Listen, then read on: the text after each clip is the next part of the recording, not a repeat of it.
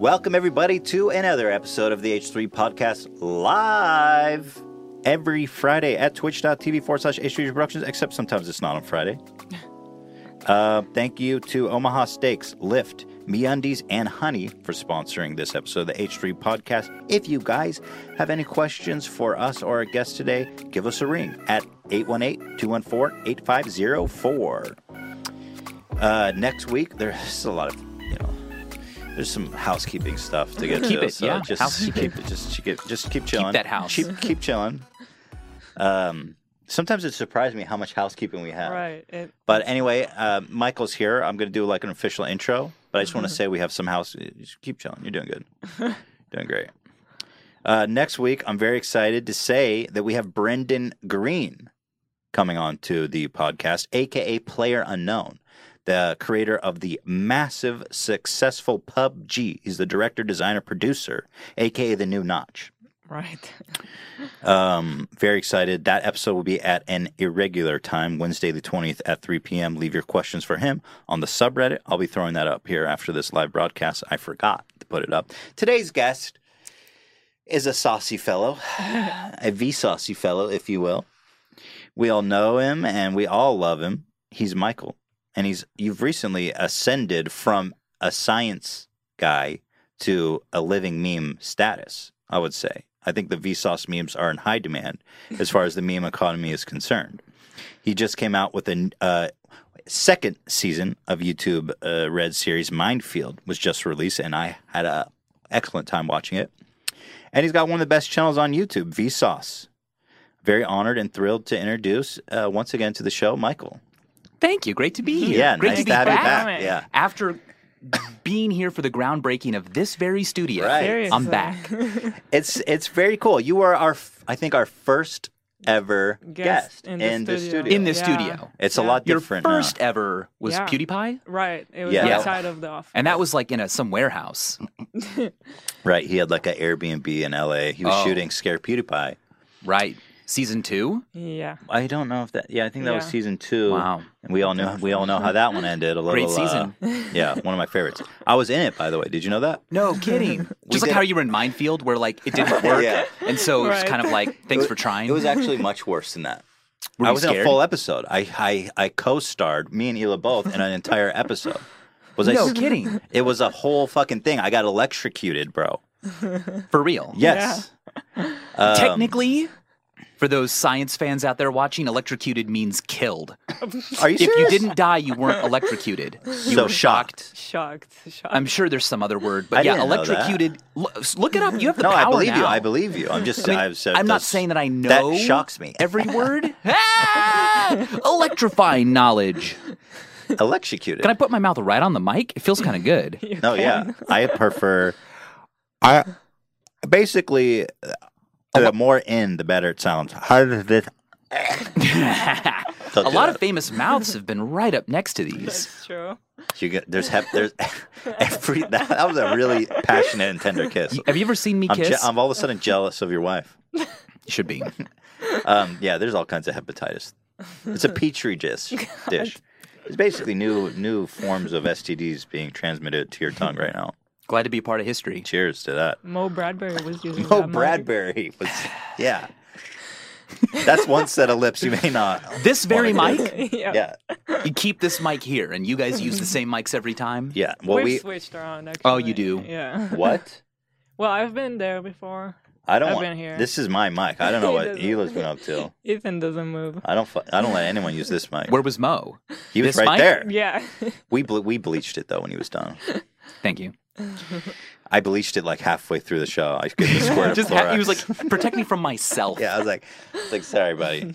Um, how's the show changed? I mean, last time you were here, we had like a tape. It was it was kind of a funky setup, right? I think you were, yeah, I was on You that are you were on couch, the I think, Yeah. the- yeah. which was very comfortable. Now I'm, I do feel kind of tall with this chair being up high, but I'm afraid to move it because then the mic will have to move Oh, and it'll just. move Oh, it. you can. The mic I is can do whatever I want. Yeah. The mic, I, yeah, the mic. But what if I don't move it right? What if I get too low? No, don't No, worry. don't I just want to be efficient. You can really just manhandle this thing. Okay. Well, uh, how are you? How have you been? I mean, how how the hell is life since we last spoke with you?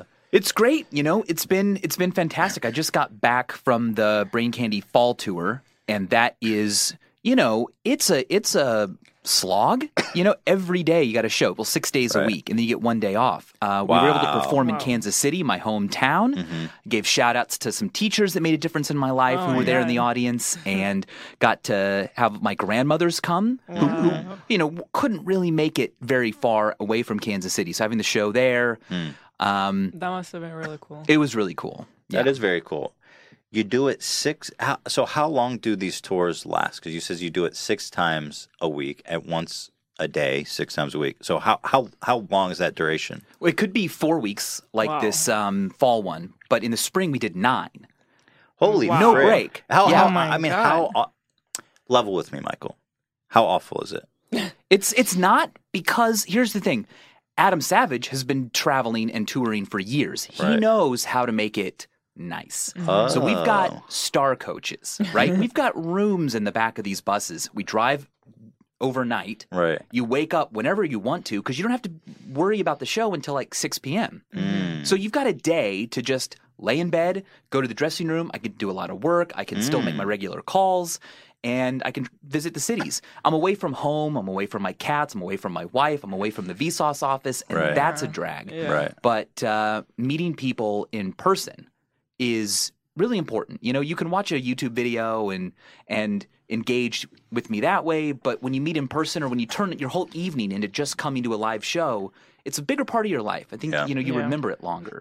That's- We've been to your show. It Yeah, was we really it. It fun. was a Well, you guys were in. Costa Mesa, right? It was in Santa Barbara. Barbara. Santa Barbara. Yeah. That's right. Yeah, it was a total blast. I remember. It's a total blast. It's a total It's romp. really fun. The kids, they love the goddamn uh, balls. That's what I remember. The balls, well, they're free. Yeah, there's free balls. I mean, guys, Free balls. They you you really you're selling tickets to brain candy. What we, you should really be selling is free balls. Free balls. Come. Well, they're not free. You have to buy a Well, you- ticket. you- it's Yeah. free. It's lots of balls, and then underneath in parentheses, brain candy. Brain candy. Yeah, Pay for balls. yeah. Pay for the balls. Yeah. stay for the candy. Um, yeah, I found that to be true as well. I mean, when you meet a fan, you re- that personal connection or realizing that these are like real people watching your.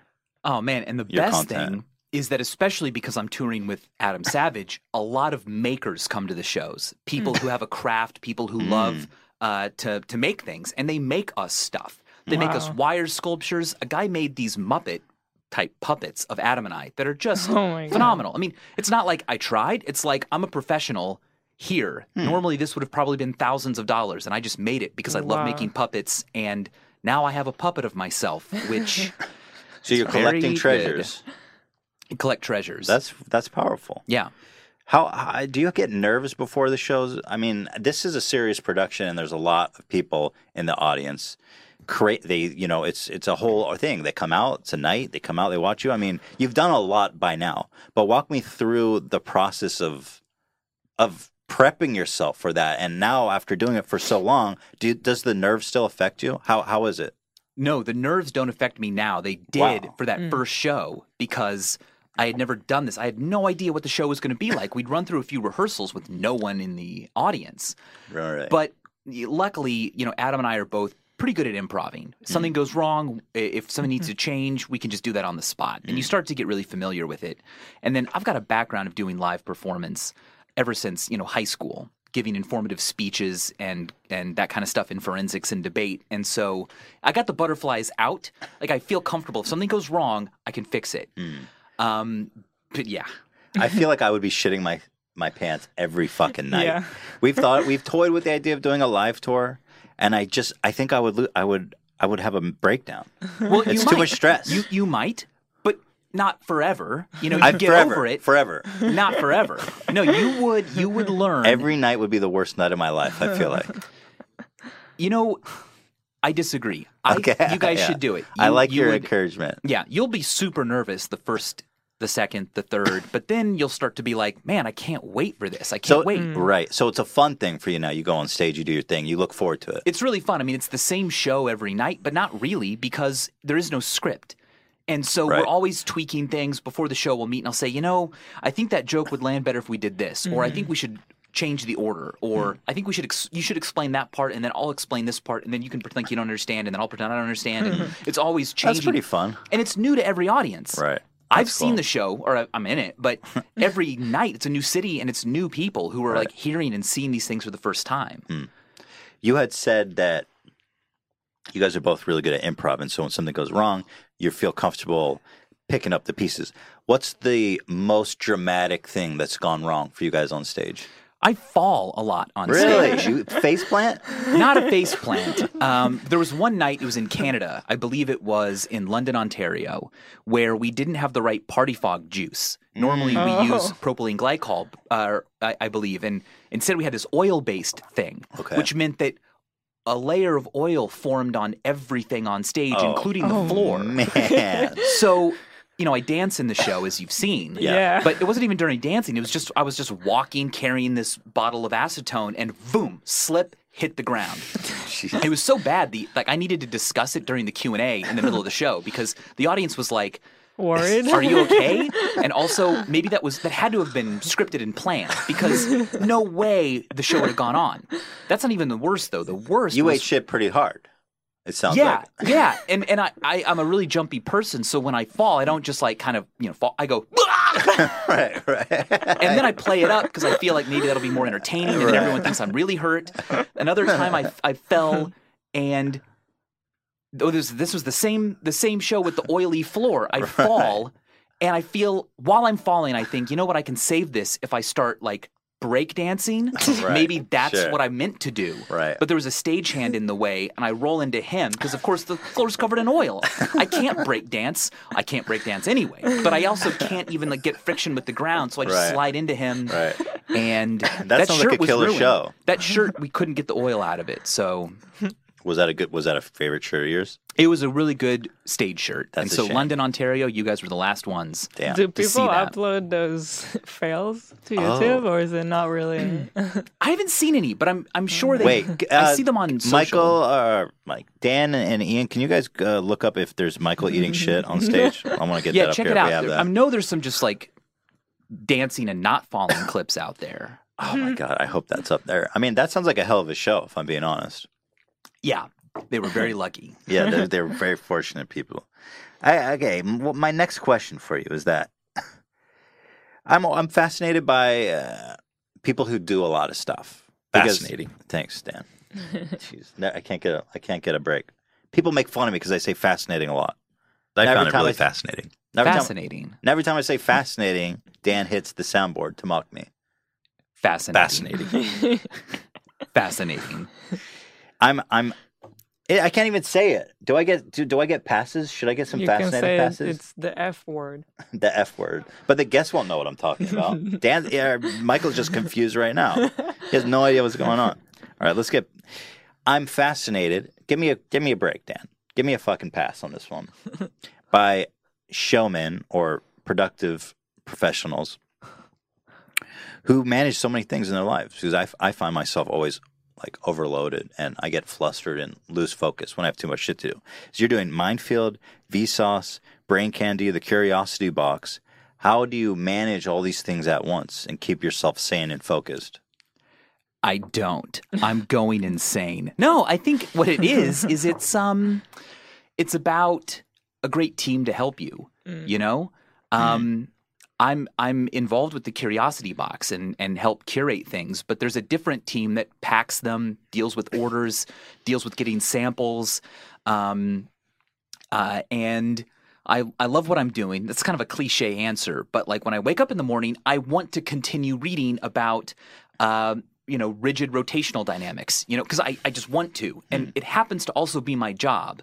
But if I couldn't do that, I'd be kind of like annoyed. Hmm. So it's I'm I'm really fortunate that my job happens to be what I do anyway when I have free time. Hmm. But that also means that I do I ever have free time? Yeah, like I have Yeah, to take a break and say, okay, I'm going to stop Well, learning do you do you feel like you have free time? Do you feel like you need free time? Does being so busy all the time, how does that affect your life? It, it doesn't affect my life because my life was already, even before YouTube, the same thing. I just didn't have anyone to listen to what I had discovered, right? Right. I would talk out loud to myself. Um, but then with YouTube around, I could just turn who I was into A show. a show, right? And um, to get to get bigger than that, to do a live show, to do the Curiosity Box, to do Mindfield, you have to have other people help. Mm. Mm. And so How many for- people work with you and supporting you? so gosh, I mean, there were more than a dozen people on Mindfield. Wow. Um, and we had a number of actual psychologists helping with pre production because the first season was classic experiments. It was stuff that I knew because uh, I had an undergraduate degree in it. And I was like, let's just replicate all of these famous experiments. We know the result to expect. Um, and we kind of, you know, we know what we want to do. But for season two, I wanted to go into what are psychologists doing today and how are they doing it? So we had to bring in people who were career psychologists who could then reach out to different universities and say, What are you doing? Uh, what can we help you do? We've got uh, money, we've got resources, we've got, in some cases, cameras. Like um, an episode that isn't out yet, maybe it will be when you- you're watching this, uh, was about the placebo effect and how we're enchanted by neuroscience, that we believe it can do more than maybe it really can. And having Mindfield there as a documentary crew made people believe that the the study was more powerful hmm. than it was because of course it was a placebo study. Hmm. But it must be something if all these people are here with cameras. Yeah. if this you know if michael stevens is here it must work. Hmm. And that was all part of of planting that suggestion in their mind that they're going to get better. Mm-hmm. That's very cool. I'm looking forward to. uh how there's another six episodes coming on Mindfield, or what's the deal? I there were six out already. I think there are three more. There's eight total, and so Oh. far five have come out. So over the next Oh, yeah, three weeks, five, the yeah. next three will come out. So I wanted to talk about the season two Mindfield actually, because you definitely it seems kicked it up a notch from season one, and and I appreciate you sacrificing your own body and mind as guinea pig. You dabbled in it a little bit season one with the deprivation, Yeah, Yeah. but um, I loved the truth serum and I loved the ayahuasca trip. Tell me about how you guys came up with that idea.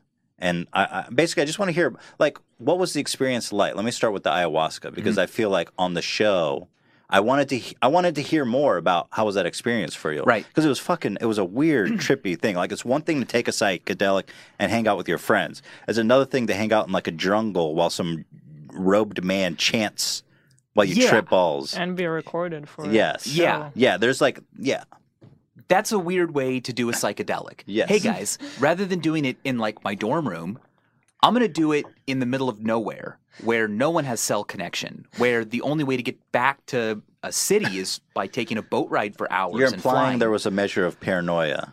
there was a lot of fear and i don't Right. think you know we didn't record a lot of that but i was really nervous as the date approached because i couldn't say no i Mm. could i made it very clear that like look if we're going to do this we all need to agree that up until the moment i put it to my lips i can say no Mm-hmm. and no one's going to be mad that we went all the way out there Right. because I, I didn't plan on not not doing it but i wanted You want to reserve the To right. the i didn't want to feel forced yeah. um, and so I said, look, when it comes to the des- the decision process and what we do and how it works, the that hierarchy goes me, then the shaman, and then everyone else. I love that the, The shaman, shaman. Yeah. supersedes. if the shaman thinks that we need to have the lights off, if the shaman thinks that we Right. need to stop recording, Right. and I can't respond, you listen to the shaman. Yeah. I know he's not on payroll. I know YouTube didn't approve him as a director, but Did he get EP credits? I don't know what he got. um, but he was a great guy. He was also our boat captain. Oh, he's uh, Wow. night, he uh, moonlights. Yeah. Yeah, he moonlights with the ayahuasca. Right. Okay. Yeah. But tell me about that experience because I'm I, first of all, was it your first psychedelic experience? As far as my mother knows, yes, of course it Okay. was. All right. Yeah. She's not watching this. This isn't your mother's show. and and so um uh it was ah, man, I think the the initial emotion I had before the ceremony was aggravation. Really? Yeah, because I was nervous, but I couldn't I couldn't do it my way. What was your way? My way would have been to not have all the cameras there, to not have to make a show. Right. And so this is what's going through my mind. I'm like uh, hanging out in the hut, waiting for the the shaman and and his assistants to come and get me. But I can't just get picked up and then taken to the the the ceremony. We have to like do multiple angles and takes. the experience Oh, couldn't be authentic.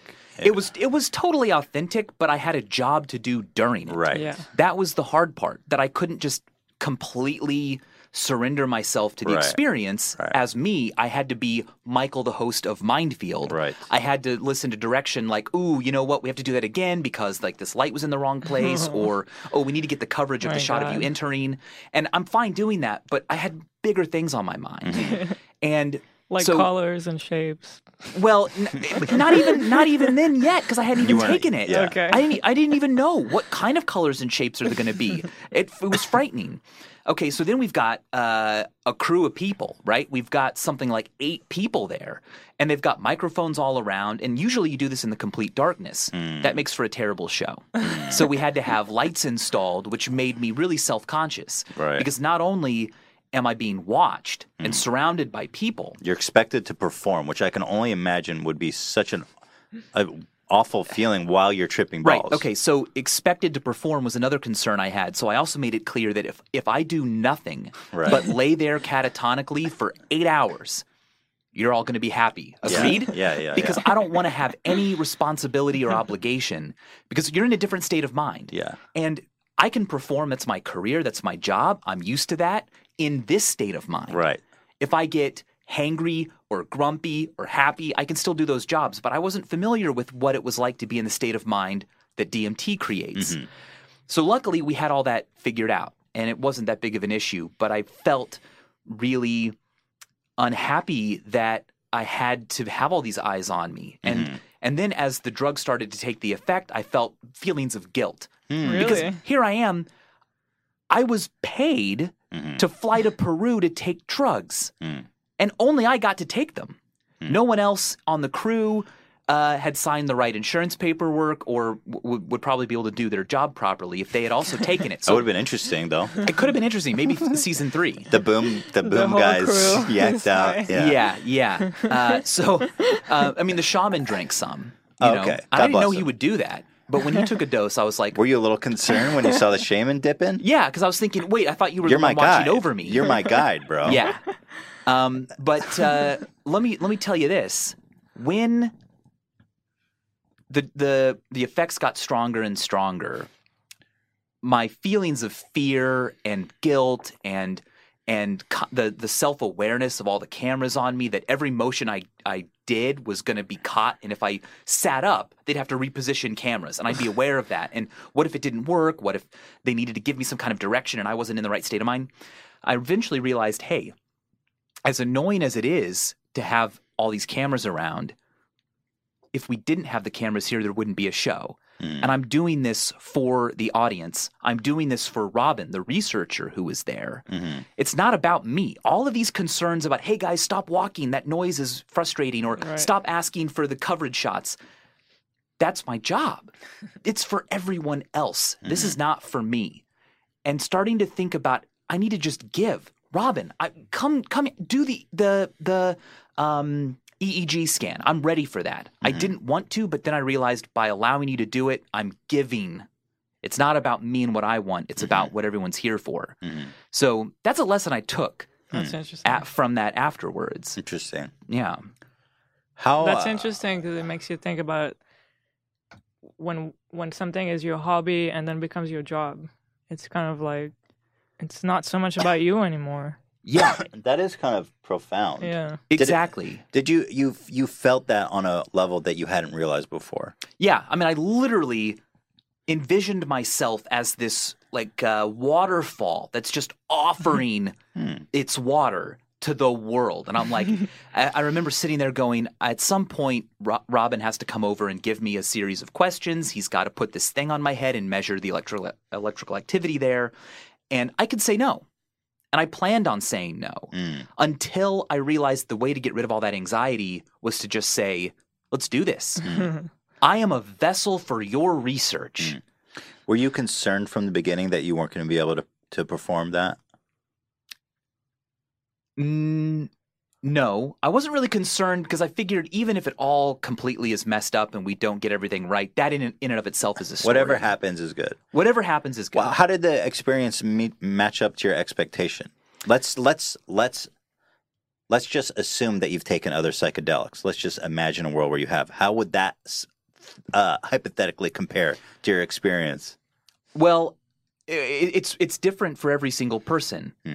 But anxiety was my biggest fear Hmm. because once you're you're once you've drank the ayahuasca, it's you're you're on the ride. Hmm. Like you can't Right. take the antidote Right. you know and the first ceremony was really pleasant and and quite low in in its dosage the second one within 20 minutes i was like oh no You took twice as much as I recall. You took like a third of a cup the first time, and then three fourths of a cup. that's right yeah, Yeah. yeah and it happened so fast i had lost control i no longer was like observing what was happening Hmm.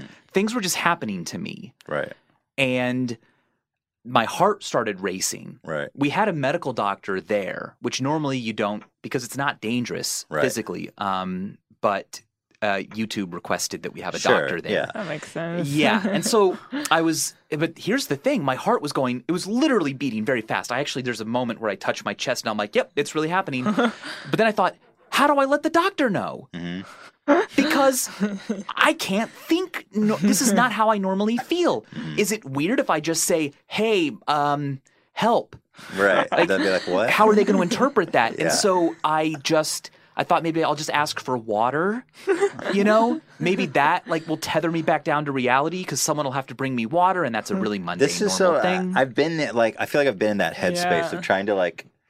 You're stuck between like the ethereal world and the physical world, and trying to make sense of being on another in another Yeah. place, and it's frustrating. I hate that and feeling. it's frustrating because I was probably m- uh, most consumed not by anxiety, but by the feeling of how do I relay and describe what's happening to me Hmm. later. Hmm. You know, Yeah. because that's what always annoyed me about um, uh, discussions of psychedelic experiences is that it all felt really vague and hard to empathize Abstract. with.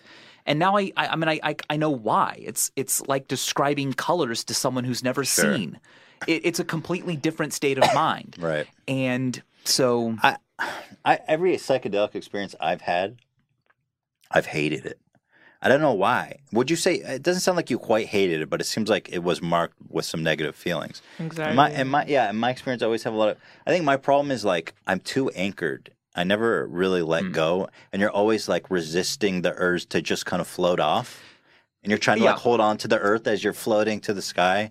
I think getting over that resistance is a Right. big part of what psychedelics teach you. Right. I didn't I I didn't break th- from that, but I'm aware now of its existence. Mm. I know what it feels like.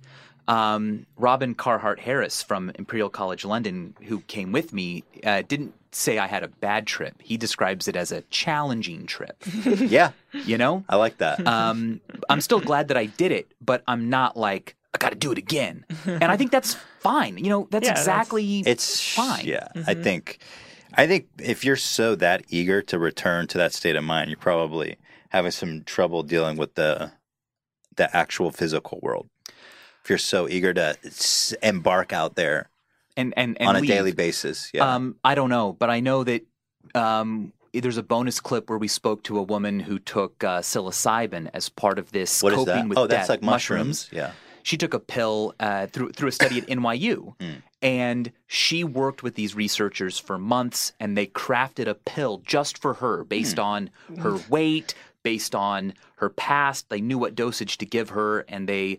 I think she felt ex- incredibly safe. She wasn't in the middle of this brand new this place. was uh, therapy for coping with death. yeah, she had, Her death. Uh, yeah, because she had been diagnosed with cancer, and to Oh. confront your own mortality is obviously frightening. But they they were experimenting with how psychedelics can help you deal with those feelings, Hmm. and she was it, it was a phenomenal experience for her. She she t- tells a story of of seeing a table with all of her family and friends, but also death is at the table, Hmm. and she realized, yeah, death's invited, of course. Hmm. And and ever since th- this happened years ago, ever since she's felt much better. She's she's um, you know felt healthier, and she only took that one pill. It's not like she has to take So one every month. It's one dose.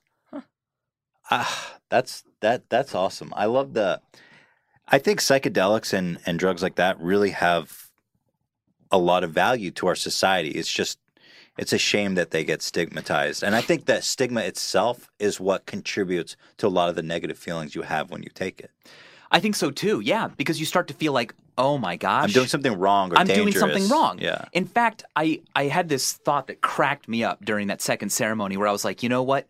When the shaman lights the candle and says that it's over, first of all, it's very comforting because he knows how long these experiences last. When he lights that candle, it's proof to me that the effects are, are only Oh. going to wear down from now. Mm. I mean, it takes a very long time, but they they when you're going down, you start to regain control. Anyway, I'm thinking, you know, once he lights the candle and like the crew's done, the first thing I'm going to say is, I can't believe I'm gonna have to tell my mom I did this, and that made me crack up because it just seemed it sounded like such a funny thing. I didn't wind up saying it because it just felt like a joke when the Yeah. experience was really dramatic and, Right. and, and and poignant. But uh, I um forgot what I was about to say. You were Just, you were uh, talking about the stigma, how it makes the Oh experience. yeah, I think that if if I was part of the you know Shipibo indigenous tribe where this is a, a medicine prescribed all the time, I would not have felt the same kind of.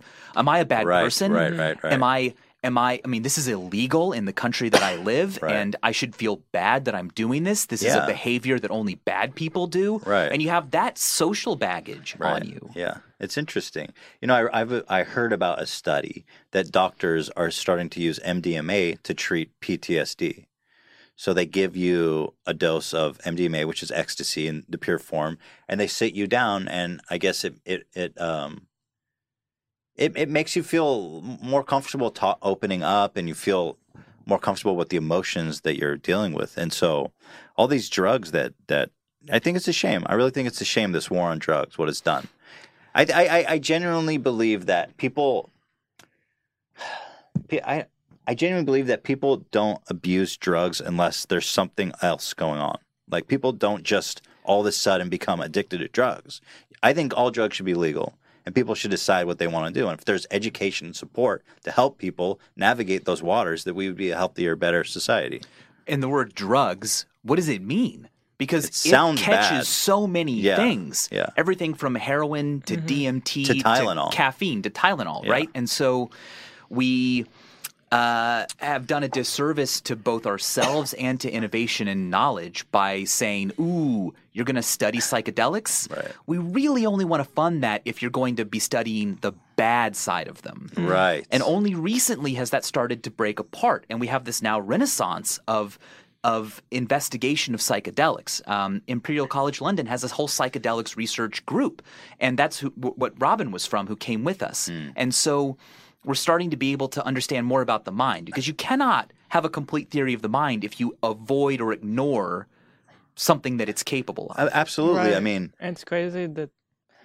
I mean, yeah, we've tried some, obviously by now, from the way we're talking about it, and it's it's weird to see what your mind is capable of. So Um, I wouldn't want to do it on like a daily or weekly or I don't. I mean, we don't do anything now, but we've tried it, and Yeah, I think sure. the experience of trying something like that is really interesting, just to learn about your own Yeah. body. People are, in and there's all there's all these scares. Like you, like you take acid once and you lose your mind. I knew a guy who took acid and fucking jumped off a roof, or he never came back from the trip. Like these are these are. I swear to God, these are all just old wives' tales that are just designed to spook you. I don't think that really happens. yeah, when I was a kid, Maybe I, very, I read, very, very rarely. Right. Uh, well, two things. One, when I was a kid, I read the story about the guy who took LSD, thought he was an orange, and locked himself in a closet because he was afraid of being juiced. And you know, you think, oh my gosh, how terrifying. And and to be fair, this is a significant decision. This isn't like, hey, you know what you should do is in, invest in gold. Right. You know, it, you really you should. It's I don't think anyone should. I don't have any r- advice or or I'm not going to recommend to anyone what they do. It's their choice, or maybe the choice a medical professional should make. But the fact that you know Hila, you're like, well, as you guys can tell, like maybe we have done some psychedelic. Yeah. That caginess we have to have Yeah, about totally. it. Yeah, I feel is- bad like even talking about it because No, then I- people are gonna say, "Oh, you guys are promoting drug I'm not use." promoting Yeah. it. I don't endorse it. and I don't recommend. I it. just I think feel like you should be able to talk about Yes. it and I- right. And like I think, like you said, it's a big decision to make for yourself, and I Mm-hmm. don't think that it needs to be caged by law or stigma. I think that there should be open dialogue, there should be conversation, and like go go to a place like places in Europe where drugs are legal and they'll test it for purity for you so that you don't take something awful and die. Right. Mm-hmm. Yeah. Like, making how is it that not illegal worse? means that some shady stuff can happen. It happen means to the that, drugs. that mm-hmm. shady bad people are going to own the market. It's not going to be regulated, and there's not going to be any. You're not going to feel like there's anyone there who can help you or advise you through through the experience. Something I found fascinating was that when I spoke with Robin, Hit him, hit him with the damn fascinating. fascinating. I asked Robin, the head of the psychedelics research group at Imperial College London. I'm like, so what's your experience with psychedelics? Right. Assuming she do, she's done it. He, Yeah. He, sorry, Robin, Robin, Hey. Robin, like Batman and Robin. Right. He goes, well, I don't talk about that. I was like, What? It's like, Why?" And he's like, well, you know, my, my grandmother might see this. That's such a cop out. and I'm I'm saying that is that is. I was going to say fascinating. I'm like, that is, You see, it's fucked up. Yeah. It's fat. It's like drugs. it's the F word. I've, I've got all the Um, stigma around that. what a great example of that Yeah. stigma. That It's- your job is to research psychedelics, and you can't say a- that you've ever yeah. experienced them. What other scientist does that? Oh, uh, I study gorillas. Oh, have you ever seen any? Oh no, Yeah. I would never look at a gorilla. Right. I, I talk to people who have looked at them. Yeah. Or an, imagine an astronomer who's like, yeah, I've, I've been studying the stars and the motions of the planets. I've never looked up. Yeah. Don't judge me. I don't look Yeah. up. I It's- talk to others who have, and until we break that barrier, I think we're really missing out on a big part of the human mind. It's a, such a beautiful paradox, I think, of, of this guy. I love it. Even on a personal level, he's like, no, no, no, I don't talk about that. yeah. Anyway, listen, let's let's roll to a break. Um, quick thank you to our sponsors, and we will be right back with your boy Saucy Saucy Vsauce. Thank you to Omaha Steaks for sponsoring this episode of the H3 Podcast. Listen, Omaha Steaks is a product that I am fully behind. You know that uh, scene in Pulp Fiction where they open this mystery chest and it's like glowing orange? Well, that's basically what they send you. I received my package full of fillets, sirloins, pork chops, and kielbasa's. It arrives in this chest with ice, and you open it, it's like glowing.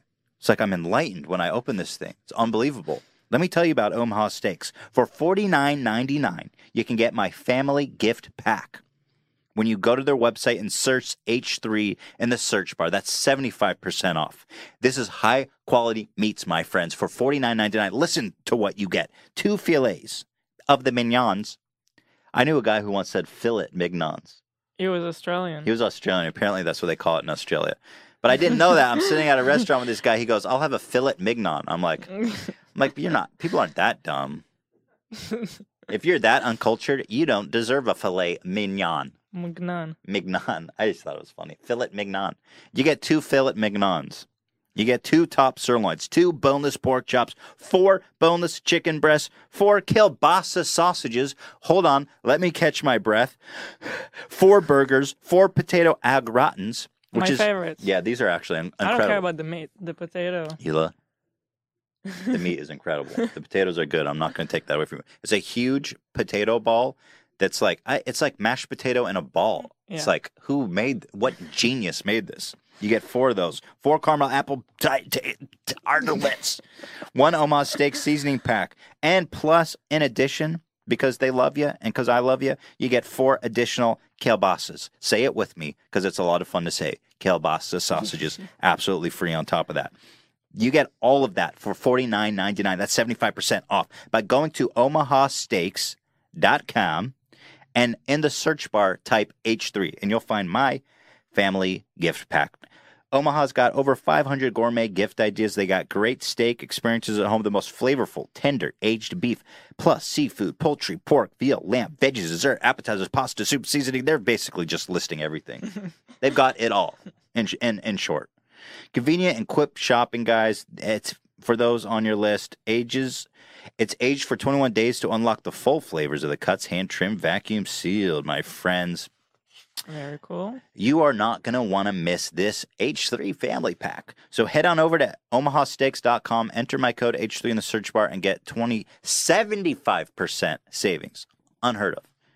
You're going to love this. I guarantee it. Thank you, Omaha. Appreciate you and your steaks. Thank you to Lyft for sponsoring this episode of the H3 podcast. Lyft knows that their drivers it is what keeps them moving. literally. So they do everything they can to make sure their drivers are happy on every trip. It's a simple formula. Dri- happy drivers mean happy passengers. Maybe that's why nine out of 10 Lyft drivers get a perfect five star rating.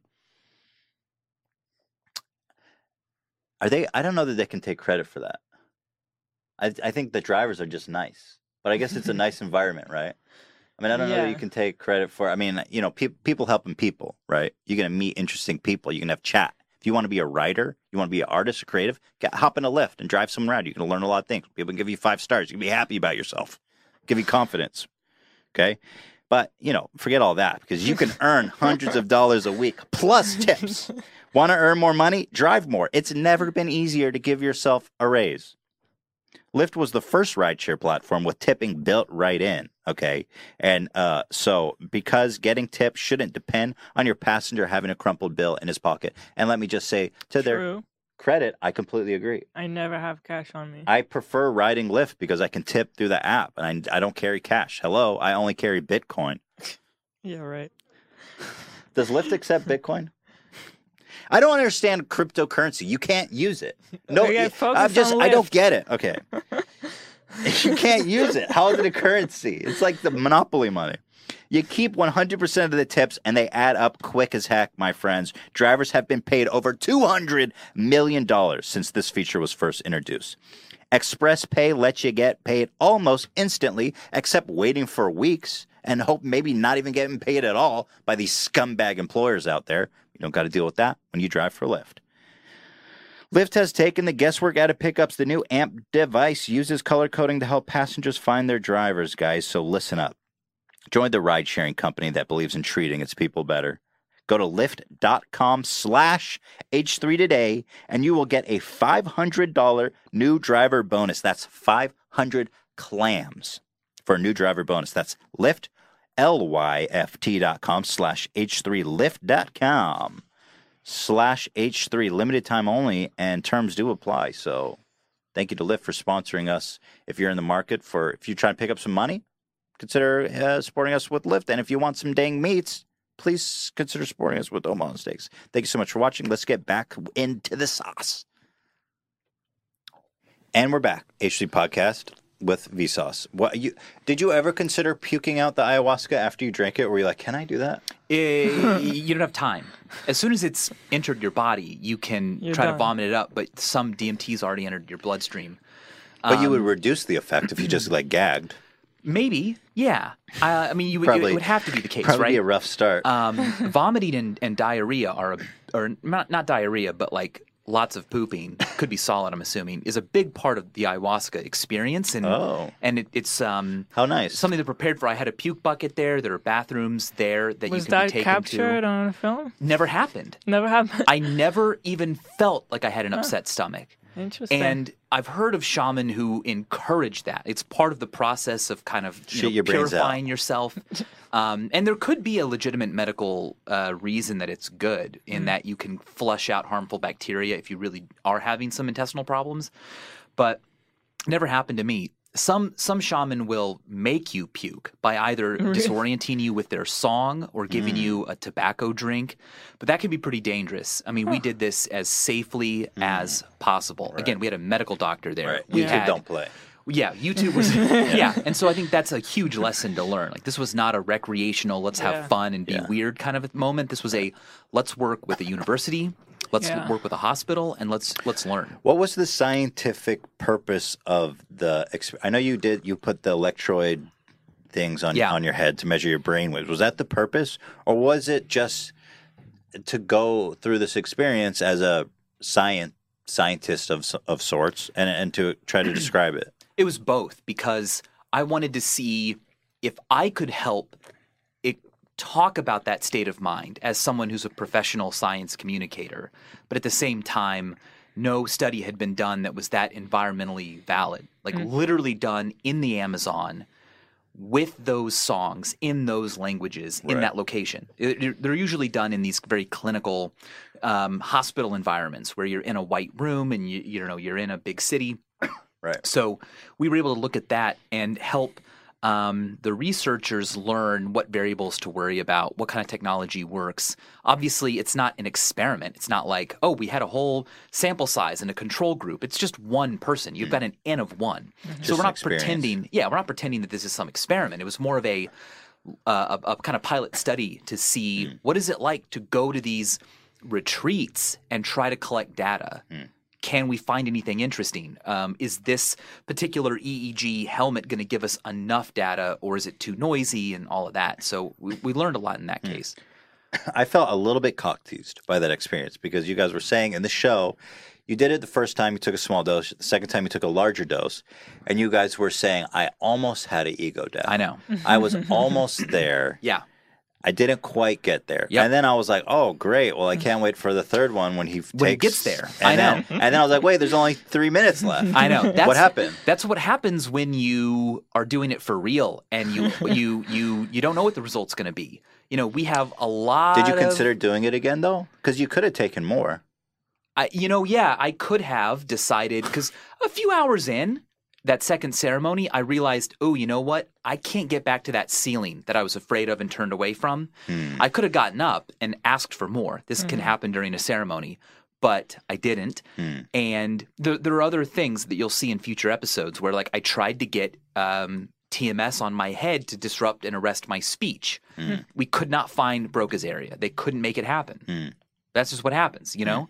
Um, if we'd spent, you know, was a whole was week the dose trying- was the large dose you took what is normally enough to have someone have like a full ego loss? I think it's different person to person. Okay. All right, based on your Totally. weight and Depends on your weight, depends on your mindset, dis- depends on the setting.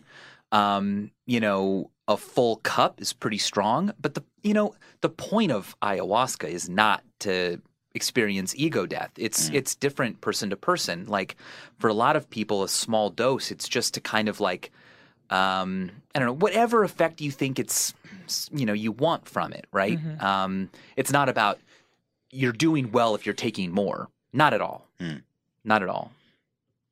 You continued down the rabbit hole of strange drugs later in the season, and you experimented with the truth serum to see if an interrogator who gives you this truth serum can actually get information out of you. I was actually surprised by how effective, in my opinion, it was. Like you, you just she, the interrogation technique she used was very clever, right? Like it's not what you expect. Like Yeah. in the movies, you have like a Bond villain who's like, and you just get brainwashed and say everything. But the way she approached it was very clever. Yeah, it was clever and it was really fun. Like I just felt like I am the most funny person ever right now, and So- I'm just going to give you material. Interesting. that's Yeah. funny. um, and she she yeah didn't play bad cop and I, I think at one point i asked her to you know i was like hey could you stop being so nice Right. um, i don't remember that I, I don't remember much after i think when she asked me who the president was They kept giving you more. I was, they're like, give him a little bit. You're like, I'm pretty fucked up. They're like, give him some more. I was like, damn. They they pumped yeah you full of that shit. a funny moment where the guy Just was passed like out. you know this is this is more than I I'm not going to give any more. And at that point I was like I could take more. and but I don't remember it. That was that was the scary part. It was that they could have told me I had said anything Mm. and I wouldn't know if they were wrong or not. Right. That's pretty Um, scary. And the thing about midazolam, which is the truth serum that I was administered, is that there's an antidote for it that works quite quickly. And Really? so all of a sudden I just come to and I'm no like No way. I've yeah. always wondered if that was possible. it was weird. It was like Just I, to go from completely fucked to sober, I find that. Yeah, I didn't know how much time had passed. I just immediately was like, "Hey, Wow. mm, what happened?" And, Right. and I was forming memories again all of a sudden. Huh. Yeah, Um, but the tell me the way that she got inf- the game was that you had information you're trying to conceal from her, and she was trying to get it. Like, for example, that you had a sister. I guess was one of them. yeah, and my So- sister's name. Your sister's name. So her approach wasn't to be like, "Tell me your sister's name," like you would see in a movie. It's what like she would wait till you're super smashed and be like. Uh, so your sister Jessica do, is a dentist for a living, and then you would be mm. like, "Yeah, that's what you." You know, Exactly. you, like it's really clever. was really tricky. You Yeah. had to really be sharp, and you had to not just be living in the moment to mm-hmm. keep the information. They basically just mm-hmm. dull your brain to the point of you're just agreeable. Well, yeah, all your inhibitions are gone. Yeah. You're not holding anything back because you're just, you're just not aware of what you should be holding back. And Right, you're just right, living in that exact moment where there's nothing else to be concerned about. Right. It's like the puppy dog mode. I'll keep thinking Yeah. about a little puppy. He's on Yeah. truth serum all the time. um, what do you What do you think after doing that? Do you think that that serum is is it a, an effective way to get information from someone? I think that it is an effective way to get information. I don't think it's an ethical way. Right. And I should, with the caveat that I don't, I'm not sure it's effective because studies that were real studies, not Right. just Michael's experience, have shown that you get some pretty unreliable stuff. People will say all kinds of lies as well. Sure. Um, Did you lie at all during it? Um, no, I didn't really lie. I told obvious jokes, but I didn't Right. like. I can't. I can't see lying in that state of mind. But I think know, it's just yeah. unreliable. It was hard to. It was hard to construct uh, a, a lie that I knew was a lie, but I maybe could have, or someone, eh, as have has been shown in prior studies, they can just confabulate all kinds of made up stuff. just like a dreamlike state where you're Yeah. just following some random thread in your head. there's also the ethical dilemma of can a person be forced to confess uh, against themselves? Sure. right? If if if what you have to do is torture someone or administer drugs intravenously to get the truth, is that really the way we want to get the truth? Right. What's more important? And ever since the days of torture, you know, we've been a hey, you cannot self-incriminate. Mm-hmm. If we have to resort to that, it's not worth it. Mm. And there's something kind of beautiful about that. Yeah, I totally. agree. Oh, it's completely unethical. I just found it was it's really interesting to see because truth serum always seems like something that's just ridiculous. Like, how does that? How could that possibly exist? Yeah. But that real world application of it, it was like, oh, that makes sense. Yeah, I mean, truth serum is a Yeah. terrible name because it makes it seem like some Right. fictional sci-fi Yeah, drug that like like, from a comic finds the truth. Right. In reality, it just pretty- makes it harder to conceal and lie. Right. Exactly. Um, I think the most interesting thing that you confess to while on the truth serum is that you prefer making Vsauce videos to Mindfield. Yep, I had That slipped right out. I had no memory of that ever happening, and it wasn't until I was uh, one of our writers was like driving me home, uh, day like months later. And he was like, "Oh, because I wasn't supposed to know what I'd said because they wanted me to watch the footage back on camera." And he spilled Oh. Did you the watch beans. the whole thing back? watch the whole thing back. Yeah. And, And you were really genuine. The the interrogator's like, Michael, do you prefer doing Vsauce or Mindfield? And you're like, uh, you were just very passionately in favor of Vsauce yeah, you know, in the show. and I felt I felt bad because you know in, if I hadn't have been under the effects of midazolam, I would have given a more Diplomatic. diplomatic answer. Um, but you know, I think you know the truth should be out there. now, I love making Mindfield, but as you can imagine, Mindfield has a deadline. It's got schedules. It's got You don't all have to of defend. this. You don't. Yeah. It's you a lot don't- more complicated. Vsauce comes out when it, when it comes out when I'm ready. I thought it was a great moment because it really exemplified how unguarded you were. Yeah, Mm, you know? totally. Was there anything else in that interrogation? You don't have to tell me what it was, but I was curious. Was there anything else you said during that where you were like, "Oh fuck, I can't believe I said that"? No, Okay. No, and so when I saw the original cut, because again, I'm not I'm not editing Mindfield episodes, but Mm. I'm watching and we're screening episodes, so I'll see one like four times throughout the editing process. But You initially, give notes. You don't involved in the editing oh, I give a bunch of notes, And then they I'm come not sitting there doing the looking edit. over the shoulder. Of the Yeah, editor. but I remember watching the first cut and going, we got to include more of the um, truth serum experience. And so I got the all the footage, watched all of it, and made notes. And I was like, we got to include all of this.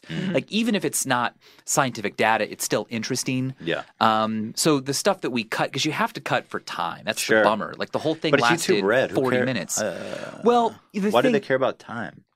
I think audiences care about time because the, if you show the whole experience, all of a sudden the whole episode becomes three hours long. Hmm. So uh, we have bonus clips this season, which allow us to show cool. more. Hmm. Um, like when it came to false confessions, I was like, we have to include a raw, uncut false confession Right. because even though there's a whole lot of stuff that we can cut for time, like just the pleasantries, the hellos, the conversations that go nowhere, I want someone, I want everyone to be able to see beginning to end how it happens. How you get a Yeah. regular person to confess to a crime they never Right. committed. I I'm horrified by that. Yeah. And well, I think a lot of people have seen the documentary to make making of murder. Yep. And it wasn't the main guy's story that disturbed me. Honestly, it was his cousin. Yeah, Brandon, who I went, believe. Yeah, Brandon, who went to prison. He just got out this year. He was thrown out by a federal judge. He was in prison for 12 years in the prime of his life. You see him now. He's like this grizzled, Adult. like shell of a person who Yeah. lost the prime of his life.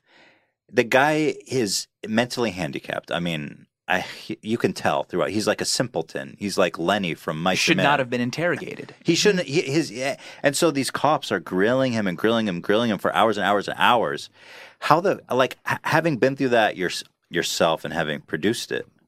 I mean, how do these police or people who do this? How do they justify it to themselves? Because certainly people don't just think of themselves as evil or wrong. Like in their minds, that's completely Yeah. justified. That's an incredibly important point that very few people on Earth are like, you know what? I'm evil. I re- yeah, I really like Captain Planet villains. Just Right, evil yeah. to be mean. Instead, everyone's different, but you know, you might think, look, this person is a bad apple. You know, they've maybe committed Hmm. crimes in the past. They're going to continue to. Whether or not they committed this particular crime doesn't matter. Let's just get them off the streets. Right. So the motivation feels like good intentions Right. but it does a disservice to our society when we aren't getting the truth, when we Mm. don't get reliable information. Right. It's disturbing uh, to think how many people are probably in prison right now due to false confession. It's the second most common reason people are falsely Wow. uh, convicted of crimes. Number one is eyewitness testimony. That's a whole other. That's a whole episode. yeah, yeah. yeah. I, I just the justice system really surprised me sometimes. Whenever you hear, I was watching another one of these true detective. Oh, there's a whole documentary on Netflix. That's where I saw It's about. great. yeah. And it's I It's can't. so I had sad. to. I had to turn it off. I watched one episode and I was like, man, this ended awfully. Yeah. Like there was no just. There was no um vindication. It just ended like, and now he's in prison and he's been there for 20 years. It's like, well, all right. Yeah. So I don't remember the name of that documentary, Yeah, but I so recommend it because it's got multiple episodes. Can you find the the name find of that, the name guys? of it because you see that the reasons all these different people falsely confessed are completely different. Hmm. In some cases, it's that uh, you know the guy just drank a lot and would often black out and didn't remember what he had done and just became convinced that he must have. In other cases, it's well, uh, how can a lie detector be wrong? Like I was shopping with my friend, but the lie detector says that I killed my daughter. Right. So by the way, the confession tapes is what it's called on Netflix. confession tapes. It's a Um, must watch. I don't know if we even introduced this what we're talking about, but you did an episode on false confessions. Correct. And the way that you got that one girl to confess, it was it's like you guys manipulated her like very intentionally and perfectly. But seeing it happen just makes you realize like how fucking how e- how easy it can happen. Because it's always easy to think like, like why would they confess? If I didn't do something, I wouldn't confess. Exactly. Right. Right, It and you you weren't coerced. It just yeah, doesn't make you sense. to you. assume the person might be kind of crazy, Yeah. or maybe they did commit the crime. How could a how could a, a, a otherwise healthy person Yeah. confess? Yeah. And it's manipulation. Yeah. It's it's not about coercion in the sense of like force and meanness being the bad cop. There was no bad cop. No, the bad cop it's- was this director who they never met that Yeah. could show up at any time. I'm the good cop. Mm. And for half of the day I was not getting false confessions. Wasn't able to make it work. So Melissa, who was the expert, I said, "Could you just do the next participant?" Funny enough, it wound up being someone who was a big Vsauce fan. Mm-hmm. Could not have been luckier that the one person who knew Vsauce was not interrogated by me. We probably would have had to have called it off Yeah. for, for that participant. But anyway, um, it was about being nice. It was about being friends with the person and Right. just showing them that if you confess, that's like honestly the best thing because Right. if you don't, who knows what could happen? Right. But look, if you confess, it's like a piece of. I get it. It's ah, I just Yeah. it's the best thing for you, in my opinion, as someone who's your friend. Right. And people's have a skewed idea. And, as you got this girl to sign this paper, you wrote out a paper saying like I cheated on the exam and just sign and date it. And I'm and in my mind I'm playing it through my through my head the stories I've heard of people who just signed that paper so easily and then Next thing they know, the the police come in with handcuffs and they never leave prison again for their whole lives. Yeah. And the the thing that struck stood out to me about what you did too is how much practice it took. Yes. You don't you that you don't just accidentally get someone to falsely confess. You have to be an expert. You have to be a professional. You have to be trained. You have to know exactly how to manipulate people. And so to me,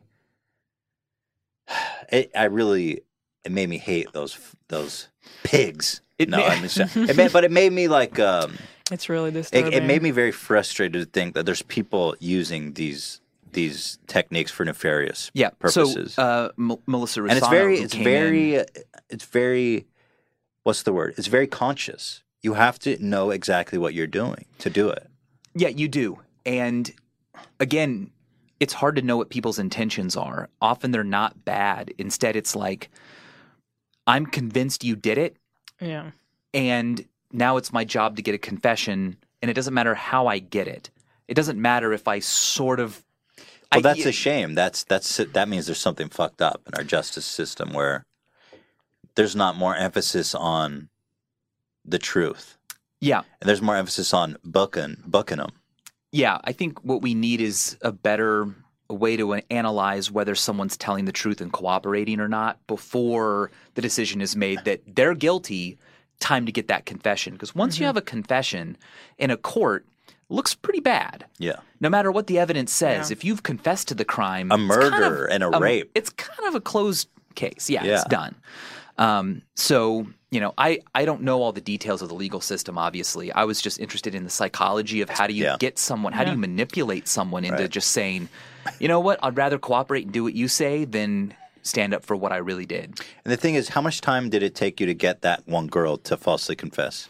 So it took her maybe twenty five minutes. Because they spent on his cousin. What was his name?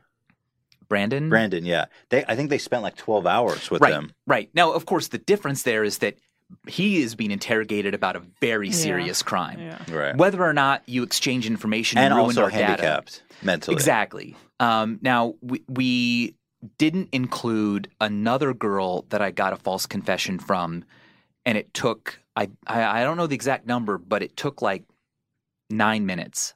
Wow.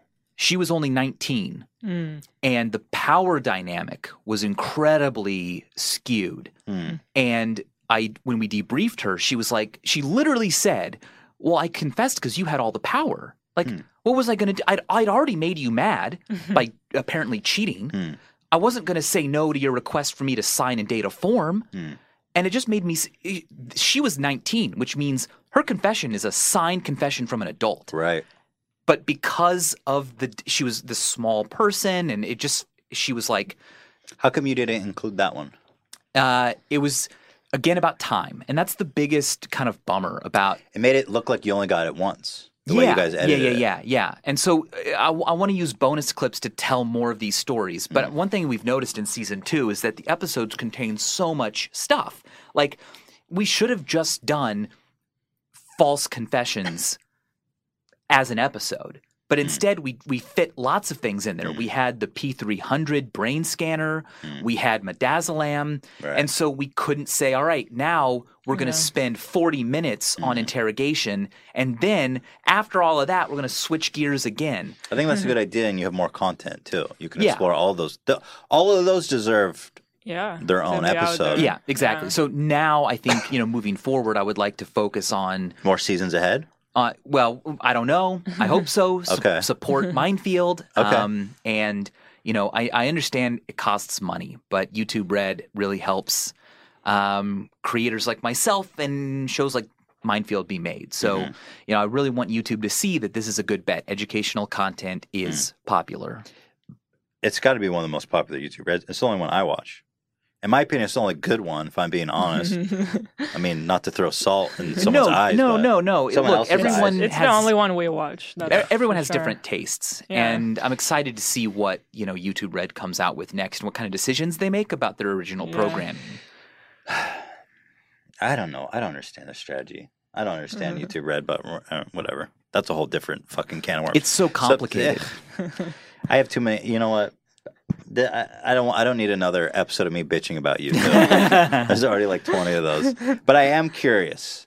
what is it like? I, I actually want to ask you something else. The the what you did with the brain scanner, Yeah. where they could tell what you stole. I am very. I don't like that shit. Yeah. And I don't like that shit the same as I don't like lie detectors. It's all a bunch of crap, and I hate it. I hate those.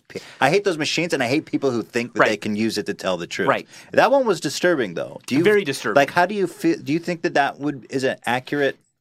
Maybe you can describe what Yeah, it, what it was what a little bit, so people know what we're talking Okay, about. so so a, a- a typical lie detector is looking at skin conductivity and things like that, and blood pressure. blood pressure, whatever. Yeah. I mean, it, It's just total it's- pseudoscience, it's in my it's opinion. not very reliable. Yeah, Yeah, and it's more about you know making the person nervous enough that they feel like they can't hide things. But really, what happens is people who don't have anything to hide feel like they're not being believed, and they start to not believe themselves. Um, but with Mm-hmm. Or the- if you're a real psychopath, you can just fucking. Lie if it's your not a lie, if it. you believe it. Yeah. George Costanza, season seven, episode two. Exactly. However, the P300 doesn't fall for those problems. Right. What this does is it looks at uh, how your brain electrically responds to various stimuli. And there's a response called P300 that has to do with novelty. So if something is new to you, you'll see an effect. But if you've hmm. seen something before, Oh, it's that's different. what it measures. That's what it does. I thought. Oh, I thought it was measuring the familiarity and not the no- the novelty. They're they're related. Okay. You know, it's something like, look, if if you really didn't commit this crime and you've never been to the crime scene, you never would have seen this door. And you have no control at all over how your brain would react to that image. You you you have no voluntary control over whether you recognize something. Right. You can't show me a picture of my mom and have me go, nope, I'm not going to turn on the recognition switch. It Right. just happens. Right. But it sounds like there could be room for mistakes to happen with something like that. Well, people have tried, right? Like, y- y- y- and, and that's what I tried in the episode. I tried to like every time an image showed up, I tried to pretend like there was something amazing I was discovering about it, and it didn't make a difference because mm. again, it's not this simple A to B. It, there's this algorithm in between that knows how to correct for different strategies. Mm. So it's not accepted. There's an algorithm. See that that's where I'm out. I don't buy. I don't buy. Like if the brain is actually sending a signal, I I'll buy that. But if they have a man-made algorithm that reduces Sure, your that I don't buy. right? Because then you wonder what's in between. Well, Just- algorithms are fallible. Human work is fallible. If my brain shoots off a signal every time I see something that I recognize, that's compelling. right. But if this, if these guys are, you know, I don't know how they can make an, you know, you know what I'm saying? what- what- yeah, I, I get what you're saying. I mean, what their algorithm tries to do is better read that recognition signal and and get rid of noise or other things you might be trying to do. Like with a regular lie detector, if you you know clench your butt cheeks Yes. every time they ask a question, Your that blood messes pressure up the goes data. high, yeah. Exactly. But with this, they their their computers are are watching every measure Right. and they're able to detect when you're trying to So, what do you it. think? Is this a true lie detector that they've developed? I believe that it is the most reliable truth detector out there. That's terrifying. and it's terrifying, and that's why it's not accepted by any court. It's that's unethical, in my opinion. Exactly. So, so uh, Craig Stark, actually, who was on the video games episode, he had. I don't know if I can say this.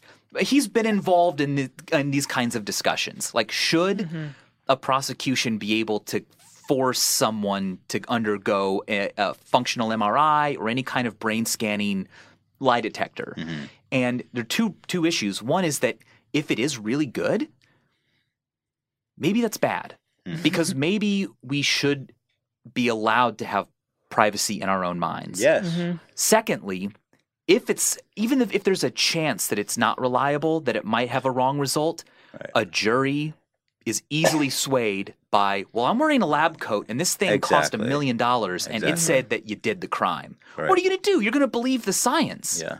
Even if in reality it could be 50 50. I, yeah, there. I don't like.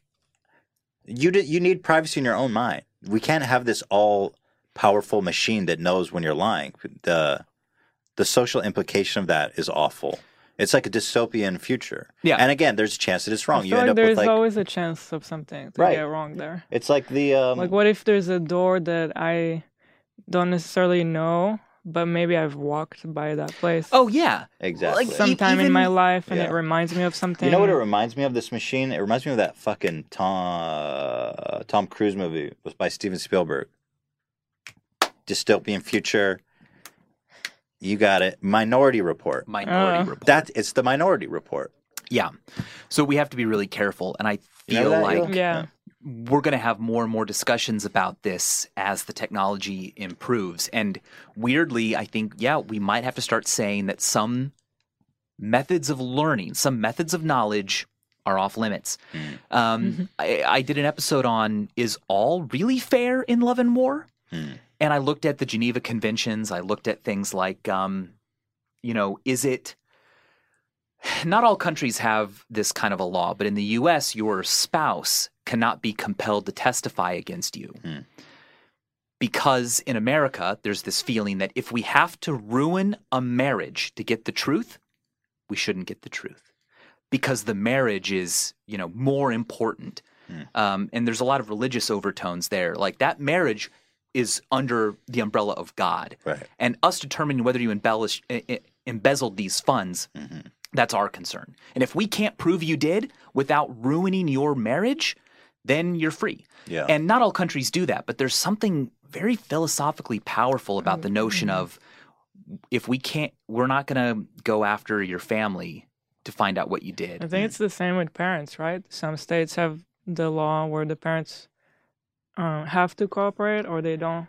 If, if like their son, for example, is a suspect of murder, then in some states the parents don't have to cooperate yeah. with the cops. I think it's I think it's great. I think there needs to be some things more important than or or not even that, but there needs to be some there needs to be some boundaries, right? Right. And that doesn't mean that there's no way to find the truth. Like look for evidence elsewhere. Yeah. But I think there are there are other protections about um, privacy with your attorneys, with clergy. Right. Um, you know what I say in a, in this religious context to a you know to a priest in a, in a confession.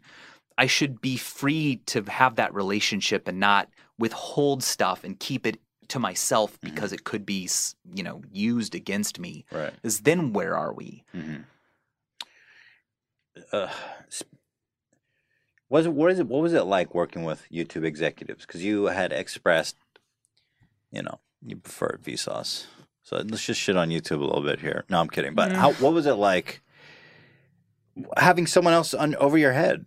Because I, me and Hila toyed with the idea of having a show. Yeah. And I think I underestimate how annoying or awful or that that would be having someone all of a sudden you've had creative control your whole life and you've got some guy over your head telling Yeah. you what you can and can't do. Yeah, we're all so spoiled by the are. fact that we can make whatever kind of content Right. we want as long as we're not breaking laws. Right. Mm-hmm. That's the way it is.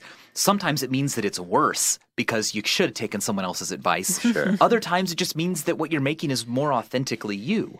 I think that in this season, YouTube and and the production company and myself and the whole crew, we got much much closer to understanding what science commu- communication can be and how to you know make the right show. I I think that for all the disagreements I'll have with YouTube saying, "Nah, that's boring," hmm. and then I think I think personally I'm probably a bit too precious about we got to put more facts, more explanations, more hmm. just me talking about the thing. Hmm.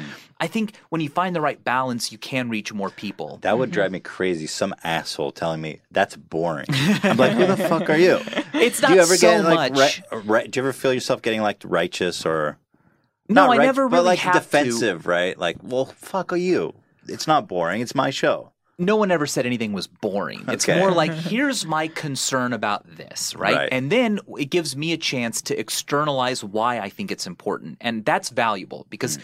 when it's just in your own head, you don't always know what your instincts are telling you or how to vocalize them. But when you're Mm-hmm. forced to sit in front of someone and say, here's why I think that, you know, we should release the false confession with no edits. Yeah, but if you if you don't edit it, there's going to be a lot of boring stuff. And I'm like, well, but I'm not doing it for the views. I'm doing it for like, look, Yeah, the look at this educational. slice of. It's a human zoo we're watching. Interesting. You know, and and and, and by thinking that out and and in defending it, I it's a understand thesis. myself You're better. defending. Yeah, I'm a, you're a, you're a real half uh, glass full guy, aren't you? There you go.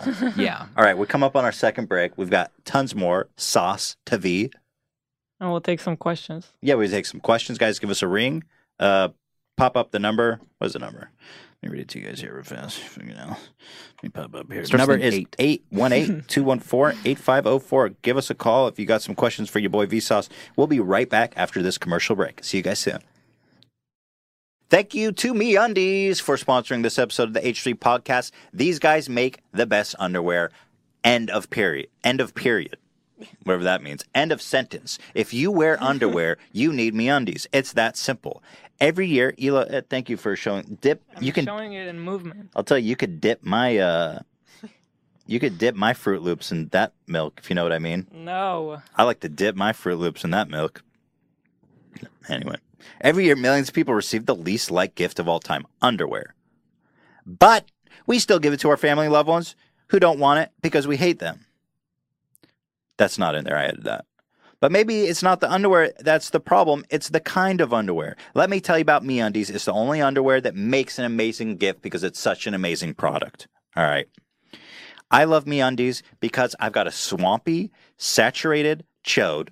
It's hot in LA every day. It's December 15th today and it's like 90 degrees.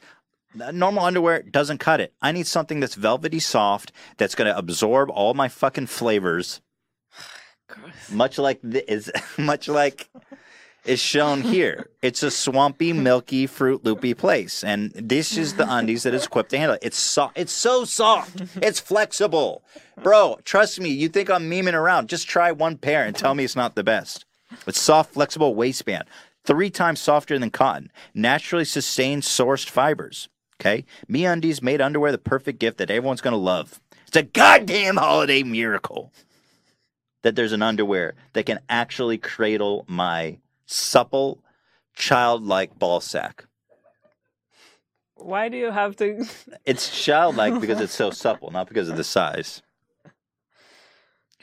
What can I say, Hila? You're don't- blessed. You could talk about the beautiful colors. Yeah, I mean they can see. I love the you can design talk too. About the patterns. This year, don't give underwear, give me undies. All right. Now, listen here, because this holiday season, you get an exclusive 20% off the softest underwear and socks you will ever wear, free shipping, and 100% satisfaction guaranteed. Go to meundies.com slash H3. That's meundies.com slash H3. Thank you to MeUndies, and thanks to them, just uh, as a general note, for making such a wonderful uh, place to rest my jewels. And finally, thank you to our sponsor, Honey. Do you want to save money while shopping online for last minute holiday gifts? Well, let me tell you about an online shopping hack from a startup that I recently discovered called Honey.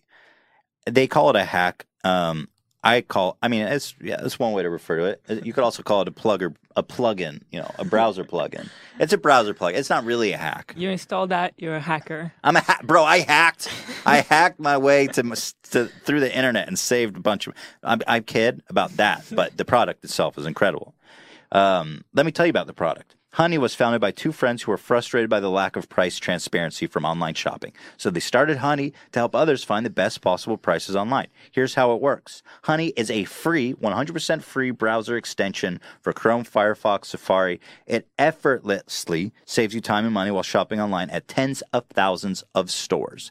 You guys know how easy it is to install uh, a plugin. You literally just type Honey Chrome, if that's what you use. You click once, it's in. It's it's easy as pie, eating a pie. I think most people have an easy time eating pie. I'm sure there's some people, but it's generally it's easy as eating pie. Feels like moving on. just saying, I just want to be clarify that. So while you shop, Honey will instantly find every working coupon code on the internet and automatically apply the best discount to your cart at checkout. Time magazine called it basically free money. And Hackers magazine called it the ult the best hack of 2017. Top, It's actually illegal in some states because top it's a five life hacks. it's yeah, it's a definitely top five. li- It's not illegal, by the way. I'm that was a total joke. It's perfectly legal to use. Um, it is a hack though. Honey makes Amazon better. This is a really important part, and this is what the most that I loved about it. So you install this plugin.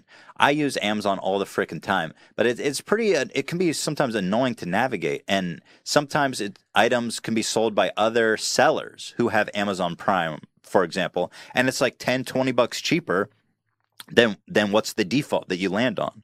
And so what Honey will do on Amazon is that it's going to sort the best option from different sellers, automatically factoring all the variables such as price, shipping costs, prime status, and so uh, the more so all, you basically you're always going to get the best price and the best experience. And I've or I've been using this for months, and frankly, it's been a huge. It's already saved me a lot of money at random stores at checkout. It's like boom, coupon applied. It's like oh my god, basically free money. But Amazon, very useful. It will find you the deals effortlessly. Okay, kabish. Honey can also show you the price trend of any item because it's always changing. The price is always changing on Amazon. Who can keep up with this stuff? So you know if it's the best time to buy it. Black Friday and Cyber Monday may be over, but you can still save money this Christmas with Honey. Honey, I just installed, I just hacked your computer, installed Honey. Thanks, honey. Honey has always has already saved over hundreds of millions of dollars with over 6 million members. It's completely free to join and it will literally only take you 2 clicks to start saving money, guys. You got nothing to lose. Give it a shot. It's you're going to love it. Go to honey.com slash H3. That's join. Oh, sorry, guys. It's joinhoney.com slash H3. Joinhoney.com slash H3. Go to that link so they know that we sent you. Thank you so much to Honey.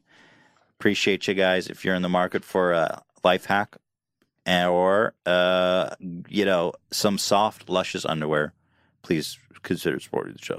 Thank you guys. Let's get back uh, to sauce time.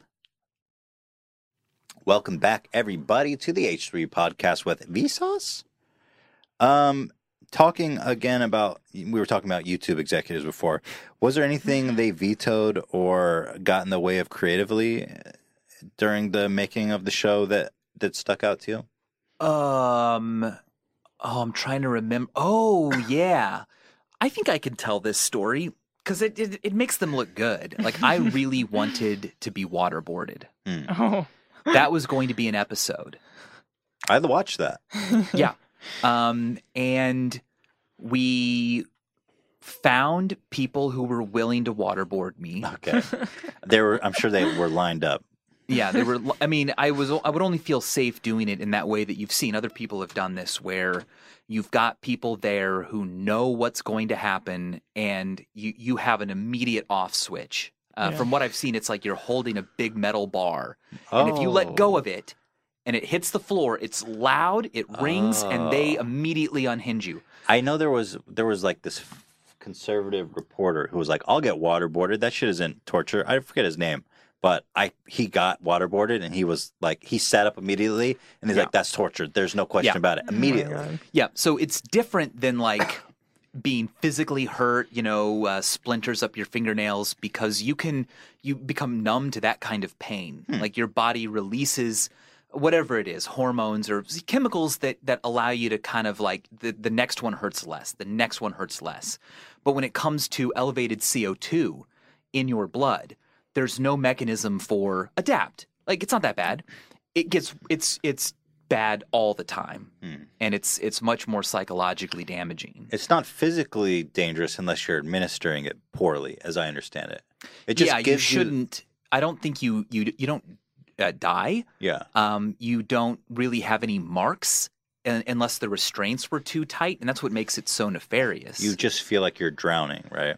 you feel like you're about to die because you don't have you have too much CO2 in your blood. You're not getting enough oxygen. You can't breathe. Why is that? I mean, how does that work? By just dumping water over your face?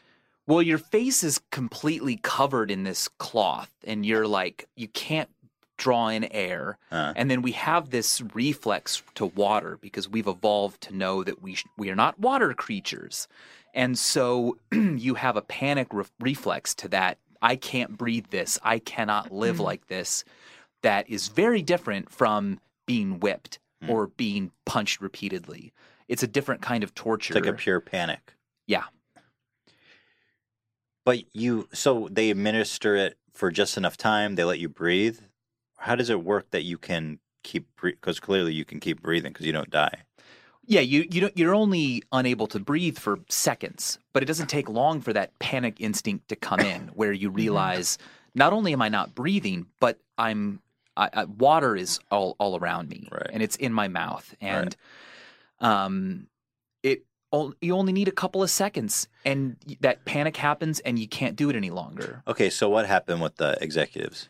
Oh, they just thought that it was way too uh, Dangerous, dangerous, and Hmm. it, and it was the the scary thing about waterboarding is how easy it is to do. It's not like, well, Right. first of all, you have to get you know permission from the FBI to handle you know C four. It's like Hmm. no, you just do you have a water can, A rag and a do you have bucket of water. and a- yeah.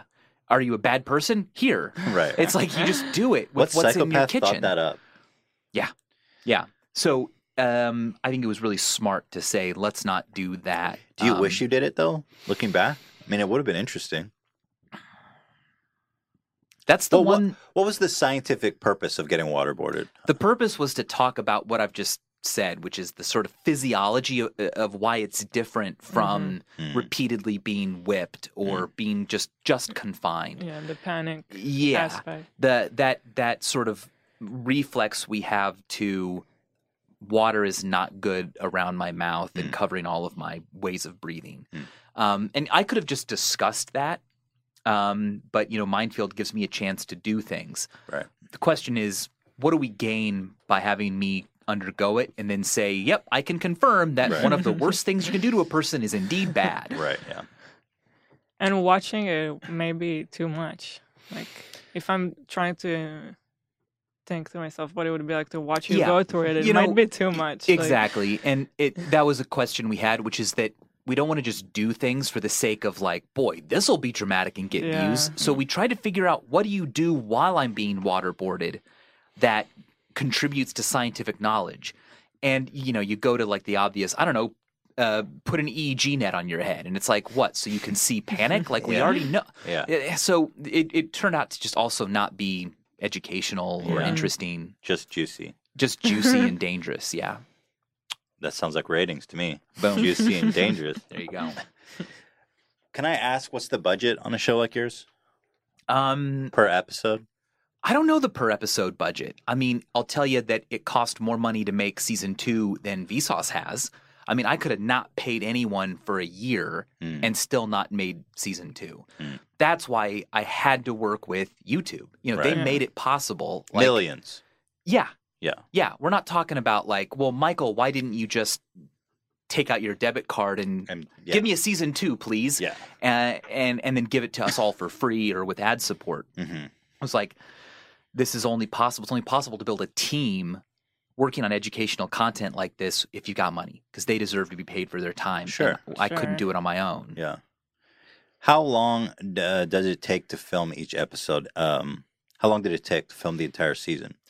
Uh, we filmed through parts of four months. I had VidCon and a trip to London in there, um, but it took a long time. Hmm. Um, after ayahuasca, it was smooth sailing. I wasn't so anxious about like what was coming up. yeah. Um, and then we do all the rooftop scenes in a week. You know, we work Mm. six days that week Right, from like right. 6 p.m. to 6 a.m., you know, sunset to sunrise. Right. And that's pretty weird. You're flipping your whole day. So it took you about four months of constant shooting to film the whole season. Yeah, and then the whole time I was on the spring brain candy tour, we were in pre-production. So I would have these long hours and hours long conference calls, th- running through ideas, working with psychologists on what can we do. Uh, have we heard back from that university yet? Can we get this person on board? Mm. Then, of course, you've got all the editing, the screening, the watching the episodes, the notes, then the voiceover, and then you're finally locked. And then you wait for the ingestion process of getting captions, getting them approved, Mm. getting them rated, and then getting them available on on YouTube. Such a process. Yeah, yeah. Uh, how, compared to that, how long does it take to research, film, and edit an episode of Vsauce? I mean, it takes weeks as well. It can take Right, months, you right. know, and it's it's but it's up to me when I feel like it's done, when I feel like Mhm. I've gone deep enough in the explanation. Like Mhm. right now I'm working on a thing about the center of mass and the center of gravity and and how things rotate and I'm just not happy until I've gotten to a point where like the explanation is say purely geometric. No, there's no more like, but why? But Mhm. why? It's like because we live in a universe with these dimensions. Hmm. There you go. And so, yeah, it takes a long time, but it's it's not like it takes a long time because I'm just busy with Mindfield or with Brain Candy or with the Curiosity Box. It takes a long time because I've decided that I want it to be that Right. deep. I want to put that much work into it. Right. I think that's I'm I'm jealous of that mindset that you have, and I know there's other channels on YouTube that have this. It's done when it's done because I, I get so anxious when I don't. Well, You I- have a whole different. it's lucky to be on. doing educational content because I can keep going deeper into the subject. Right. But if I was doing like comedy, like when's a joke done? Yeah. Yeah, That's there's no tougher. definite answer. There's no definite answer. Do you get anxious when you don't upload on V on like a like a classic video? Oh yeah, of course, Yeah. of course. And I really start feeling that pressure, and I really feel like, you know, if I if I'm not active enough, then people move on. Maybe they s- stop even remembering that there's this great right. thing I think that I'm making, and Right. and so you know I can use social media to put more out. Um, and the question is like, do I create a format like a type of show that takes less work? You know, like I Mhm. could easily, I could, I could do you know an episode about something just from reading a Wikipedia page, but I wouldn't be happy with that. It wouldn't Mhm. challenge me. Mm. So I put a lot of time into things and I try to consume all the media that already exists on that topic. Mm. So I can say, look, I've read all the books, Mm. I've watched all these lectures, and here's the synthesis of them. Here's what some of them missed out on, some of them added, and so it it it, it justifies its existence. It's not just another of the same. Hmm. Interesting. Tell me about this was one from the subreddit people were interested in. Tell me about Michael Vsauce from middle school and high school. What kind of dude were you then? Oh man, What was your lower education experience? I think that's lower education. Middle school, high school. I mean, I was still the same person, you know, but I, you know, there was no YouTube. Yeah. Um, I did all the things you would expect, right? I was part of the trivia team. I I did uh, act in a lot of musicals and plays and stuff. That Um, I I find that interesting that you're a, you are an entertainer. I feel like yeah, as much as you are an educator. yeah, Or which one do you think you're more of? um, an entertainer. Huh. And I think it's just important for me not to say like I'm scientist Michael because yeah. I, I, I'm not, and I don't want Mhm. anyone to think that I believe I have super knowledge or any kind of like I don't. I'm Hmm. the the more episodes I make, the more I'm like I'm an idiot. and thank goodness there are such smart people out there I can talk to. Mm. So you know, I, I think it's just safer to to be an entertainer, Mm. science communicator. Mm. Um, but what I'm pointing to, and you can see by the length of my video descriptions, look at the, what the researchers have done. Look at what they're doing. They're the ones whose work I'm showing to the public and helping them show to the public. What kind of plays were you in in high school?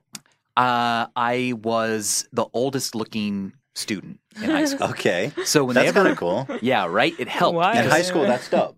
I already had a receding hairline, Okay, and so if they needed a dad, Right. boom, Michael. Like you I were was the in. You were the typecast dad. yeah, I was the general in Kiss Me Kate because I was the oldest looking person, right? I had, had this the authority. Right? Did you I'm have a an beard back then? No, I'm. I had uh, sideburns. Very nice. I'd like to see that. I may have played around with a goatee. Wow. Yeah, I definitely did. And through college, I had a goatee.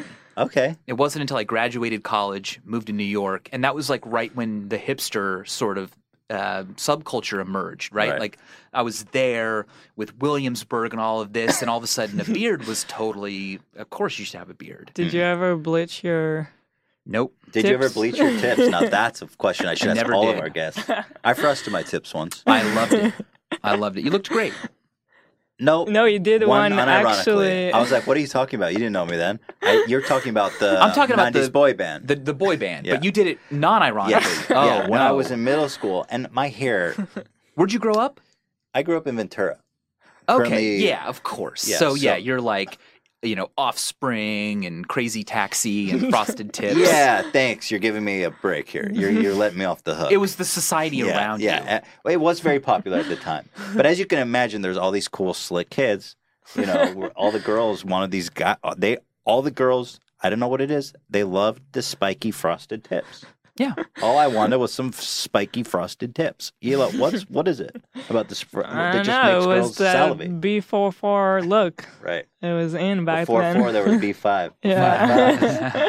But anyway, back in high school, man, I hate my fucking hair, but I wanted to look like these cool frosted tipped gentlemen, and I try to frost my curly ass um, hair, and it just really, I looked like, um, I looked like a Three Stooge or something. Like it was just a total fucking disaster. Is that is that in hindsight or at the time was it cool? It was bad. All the uh, Oh, really? Yeah.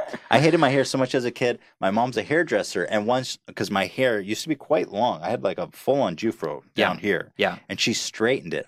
I, I swear to you now, she chemically straightened my hair.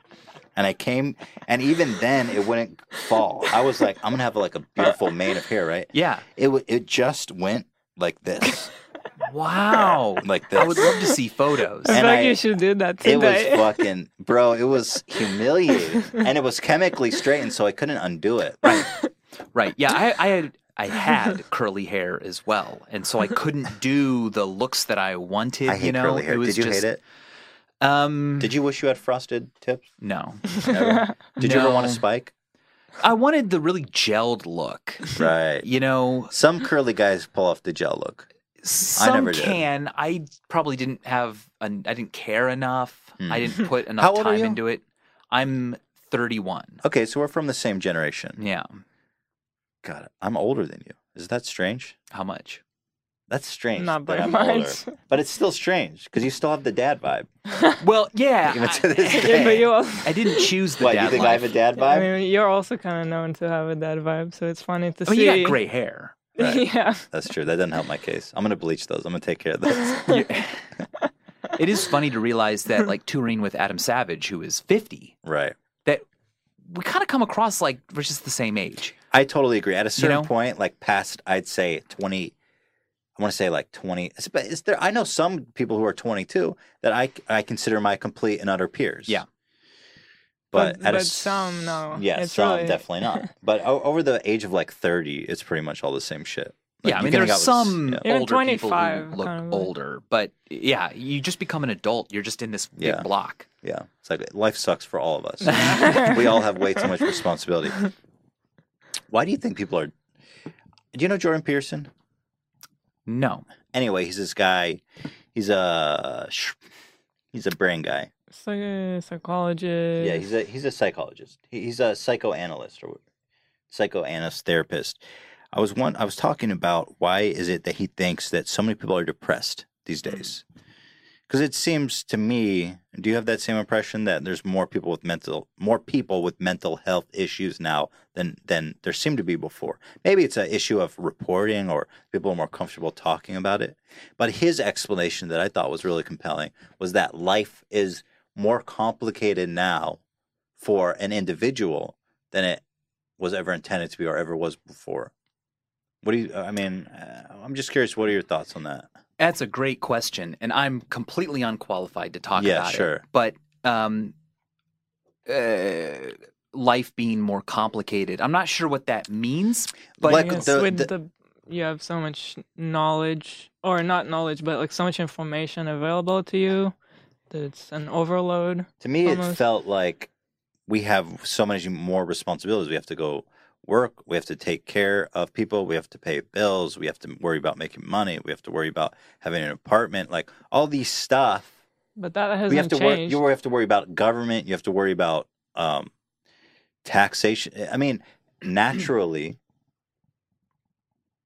you don't. You just have like a fucking farm that you till. right, You just feed yourself. And, I mean, and shelter yourself. feeding yourself, surviving off of the land is also pretty complicated. Mhm. Let me ask you this: Have you ever read the Unabomber's Manifesto? I live it. no, I haven't. I wouldn't recommend living it, but uh, uh, you know, I um, I'm not afraid to admit I ordered it off of Amazon. Oh, Probably you're on on a a list, now. bro. You're yeah, definitely on a list. yeah, and you know, uh, his his theory. By the way, can I Um, just say it as a site? God bless America that you can buy that book. Yeah, you know, I think uh, it's it's such a weird thing when you get the book. It's got this whole disclaimer on the back that's like, no funds go to the Unabomber. Like all the funds are donated to the Red Cross and to the publisher just to cover the costs, right? Um, But it's cool that we can preserve that and not just burn it and be like, "This was an evil." Like, Now- let's let's hear what this Yeah, guy has. the- what's going on? the you Let's know, blow up some schools, right, Michael? no, let's not. Okay. The uncomfortable thing about um, the Unabomber is that he had a lot of the same philosophies that futurists do today, except that he mailed bombs to people, right? Yeah, where, where's that disconnect Y- Yeah, I think you know the, the disconnect was that he believed the only solution was a revolution that completely tore down society. Okay. He he goes so far as to say we need to destroy and burn technical manuals, books. Mm. This is all based on you know this is an idea we hear all the time that like we evolved for millions of years Hmm. to deal with a certain kind of society and life, and then rapidly Hmm. in the last just hundreds of years or Yeah. less, we've had to go into a whole different kind of living that our biological bodies and minds weren't I evolved guess that's for. what Jordan That's right. Peterson meant. And and what the Unabomber says, which I'm glad to be quoting now, Let's put is him on. Yeah. he's like, look, if um if you he, he he asks this good question, which is if you had to spend every day fighting for your survival, finding food, hunting, building structures, reproducing, if that was and you had to do this in all these creative, challenging ways every day, and that was it, just to not die, hmm would you still want to check Twitter? Would Yeah. you still want to study the motions of the moon? Yeah. Like, are those really giving humans happiness? Or is it a thing that we've invented to fill the time Sure. that we now have because Yeah. we've Mhm. invented agriculture Right. and we don't have to worry about food and survival. Yeah. Instead, we can study the physics of ceramic. We Sure. can do all these other things. And those those aren't the I forget what he calls them, but they're not these uh, true goals.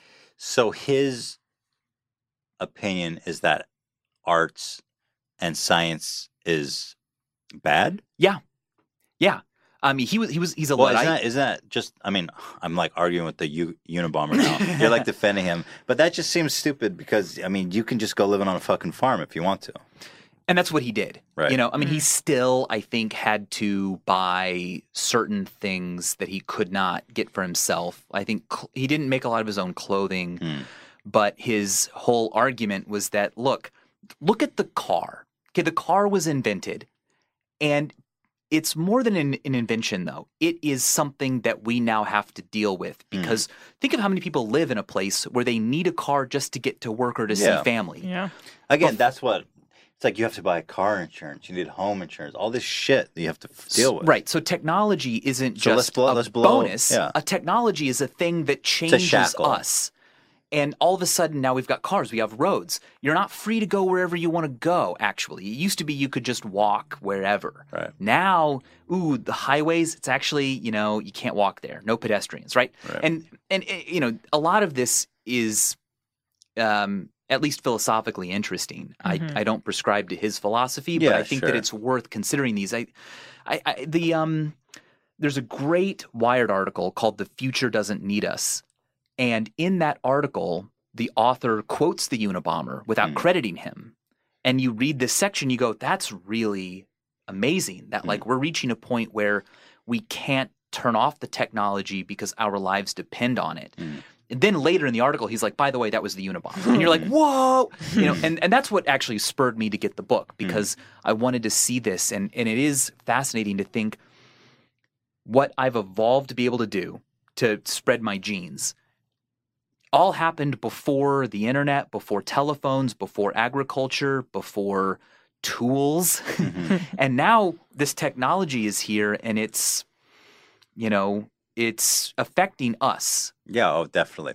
I I've always felt that like evolution has isn't really taking form in humans. It's more the the technology is our evolution. Like we we're fighting natural evolution because if someone's born with a birth defect, um, we we help them survive.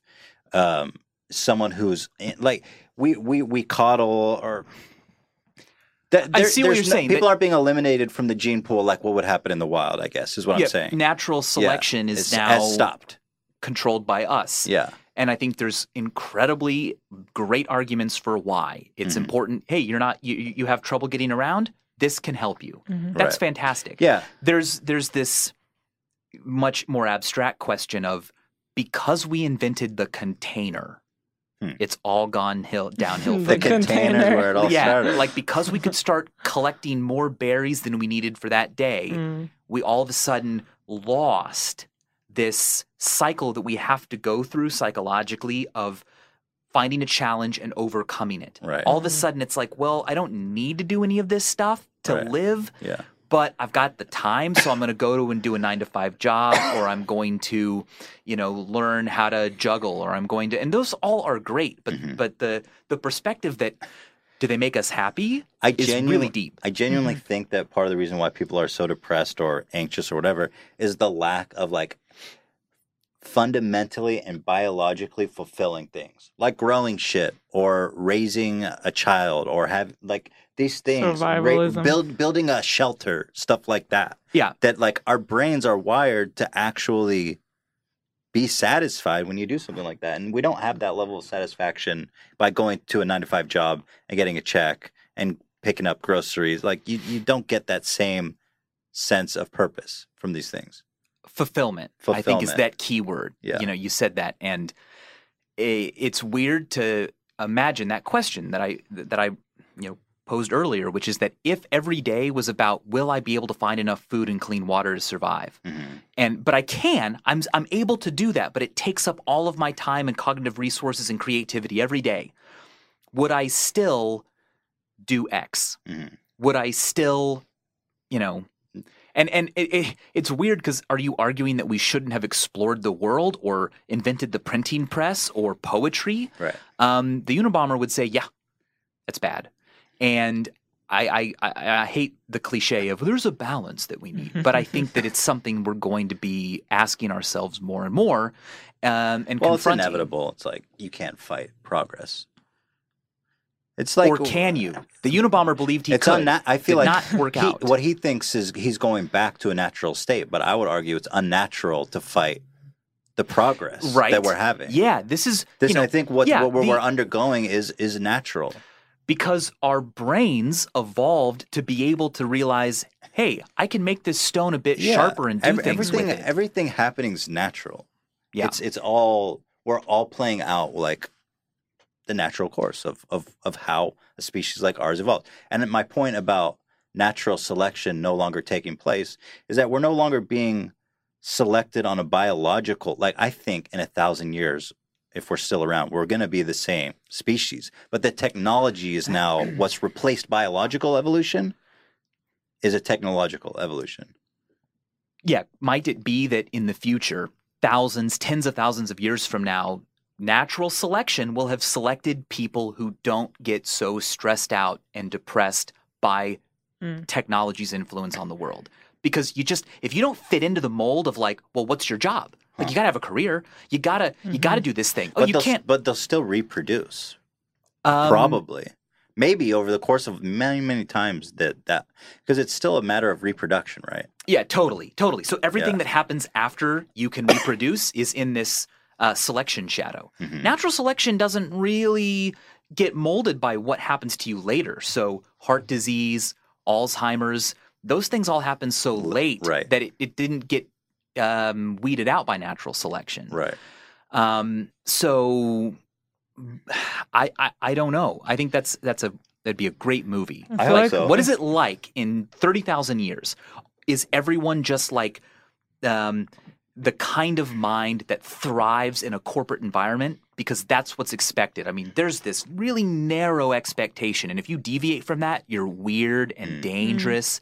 And you can still reproduce, but then you've got uh, suicide. Mhm. You've got factors that could influence that. Right. And, and, and Sure. it sounds like a sci fi movie, Yeah. but w- it's it's a possible future. And so again, if you want to like learn more about it, I would recommend other futurists besides the Unabomber. But his, It all starts there. All it, good. it didn't all good. start Yeah. there, but he, um, you know, got that This- manifesto published in the New York Times. But wow. Yeah, that well, that was one of his demands. So this this is called. I find that a little bit paradoxical. This philosophy is called futurism of this thought that we should. Oh should. no, no, that no! we- that, that, that that's just a, a broad Okay. term for thinking, Thinking about forward, long right. the long future. got it. Yeah. Um, b- uh, being terrified of technology and its influence, that's being a Luddite. That's a like a different thing. You could you could totally love technology and think that it is going to bring the best future Mm-hmm. possible. So, what do you think about Elon Musk? What do you think generally about him? What do you think about his plans to colon, colonize Mars? Do you think that's do you think that that's a worthy goal, or is that a waste of time? Oh, totally.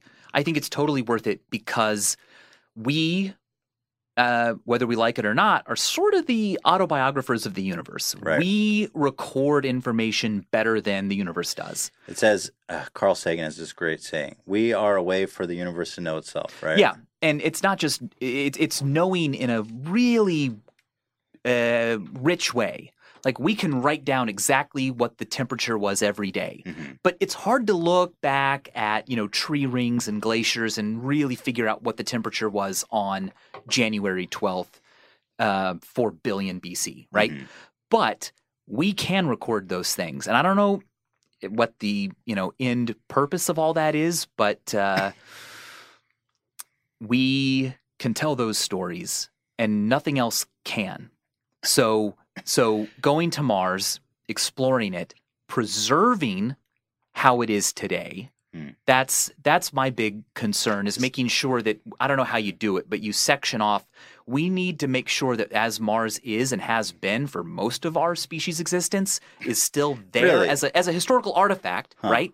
So if you're watching out there, future people who are colonizing Mars, name a park after me on Mars. Keep it keep it natural, guys. We need some natural mm-hmm. parks on Mars. At least parts of it, right? Yeah. Like we need to keep records of the story because Why is that important to you? Because most people say, well, it's a it in, it's a biological insurance. It ensures that humanity will continue to thrive and exist, I, and, I, and- and hedging our bets. Like, what's what is it about the record keeping that that's more that's important to you specifically? it's what makes us different from everything else in the universe. There's nothing bigger to it than that. I'm not like because then we'll all be happier. It's more like because at the end of the day, if our entire species died, Jupiter wouldn't even know. yeah, the moon would keep orbiting. Yeah. Right? The only impact we have is records that also last a long time. Mhm. So telling stories, whether they're fiction or not, like they can be made up stories too. That's a whole other reflection of our minds that we get out there that's there for after our sun has exploded. Mhm. We've still got a googol years before the heat death of the universe. Mhm. Other living organisms can discover what we have found and they will know the universe better because of what we recorded about it. Does this idea terrify you of like an empty universe? Just no conscious being. Like all this space, all these stars and planets, and not a single conscious being. Right. That a strange thought?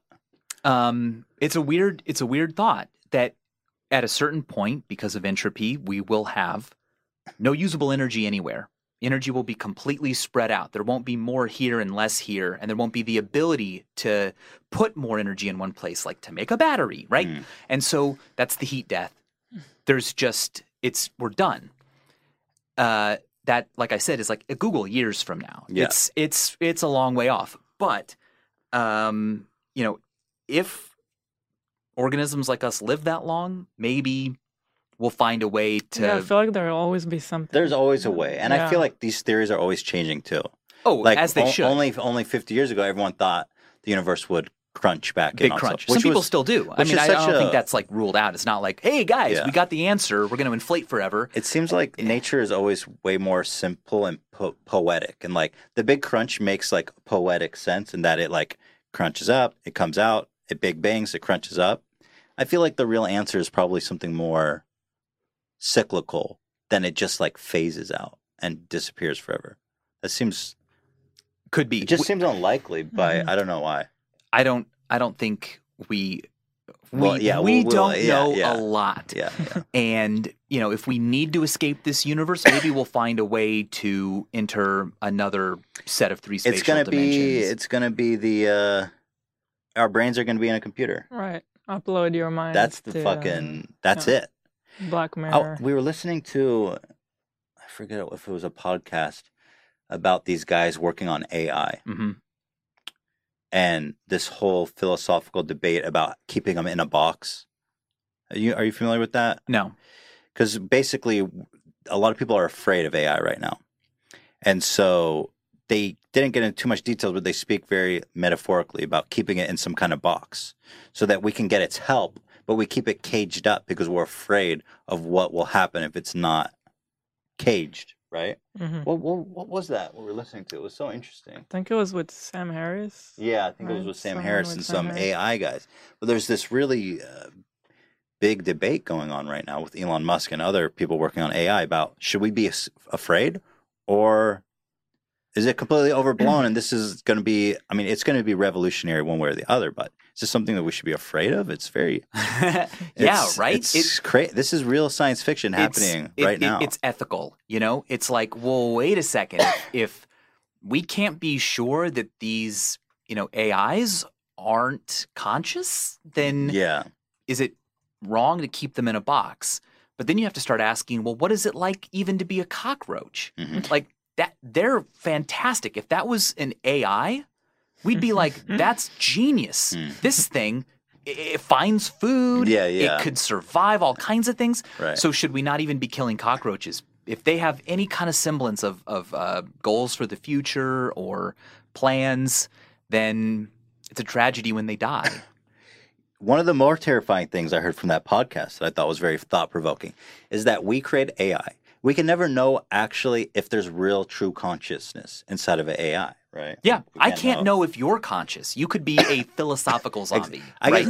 I, I really love that's true, and that's why I love the saying "I think, therefore I am." Yeah. because it's like you just know that something exists by the na- very nature of yourself thinking and Yeah. acting and stuff. So we create this super uh, intelligent AI that can reproduce, it can get resources, it can build, it can colonize different planets. it can be planets. creative. It can Yes. it can see, react to things as though it's feeling things. Exactly. It has families. It colonizes um, other planets, but we never know if it's conscious. Yeah. And and it, this guy he posed this question. He's like, "What if they're all actually just tin boxes? Yeah. and they actually don't know or care that they're alive, and the universe ends up being populated by essentially dead matter." Right. Essentially, we- uh, we- just like a really big virus. Yeah, we And not to hate on viruses, they might have consciousness. But Probably not. yeah. But Well, viruses just- are dead by by some accounts, right? They're not living, is what they say. Uh, Is the comparison? yeah, it's it, when you get into like, well, what is alive? Because a virus can replicate itself, Right. and um, but I, they're right on that edge. I think most people would say they're not alive. God, but that the, shit is, with the virus is so fucking crazy. right? Now, It just happens like like gravity happens. Yeah. Like Mhm. it injects its um, you know what it needs to reproduce itself just by chemical reaction, Right. just by mechanics and physics. It's not deciding or the, you know the virus whole thing is so it's such a trip. It's like the perfect antithesis of conscious life. And I think the analogy of that and like these tin robots colonizing space is a perfect example. Like this man-made unstoppable virus that is just an empty universe. And we're we perish Yeah. for whatever reason and these fucking empty robots just populate the universe.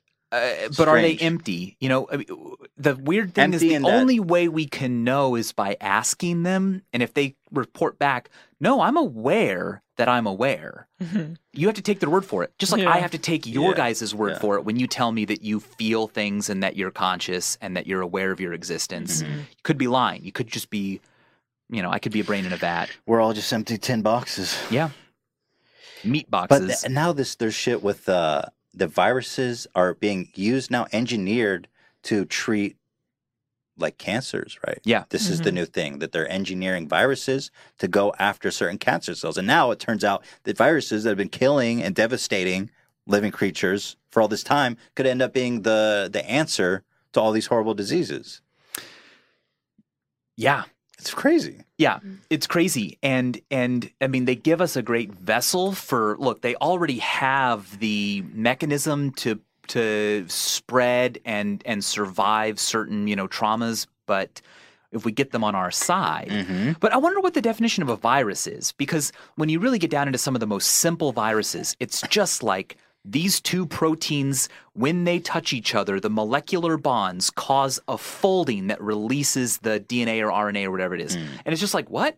That's like if you dr- let go of a ball, it falls to the ground. It just, it just is a, it just happens due to natural laws, not any kind of biology or life. Yeah, there's no, there's no like biology. The one the rule is like reproduction, right? But viruses have that desire to reproduce, Yeah. don't they?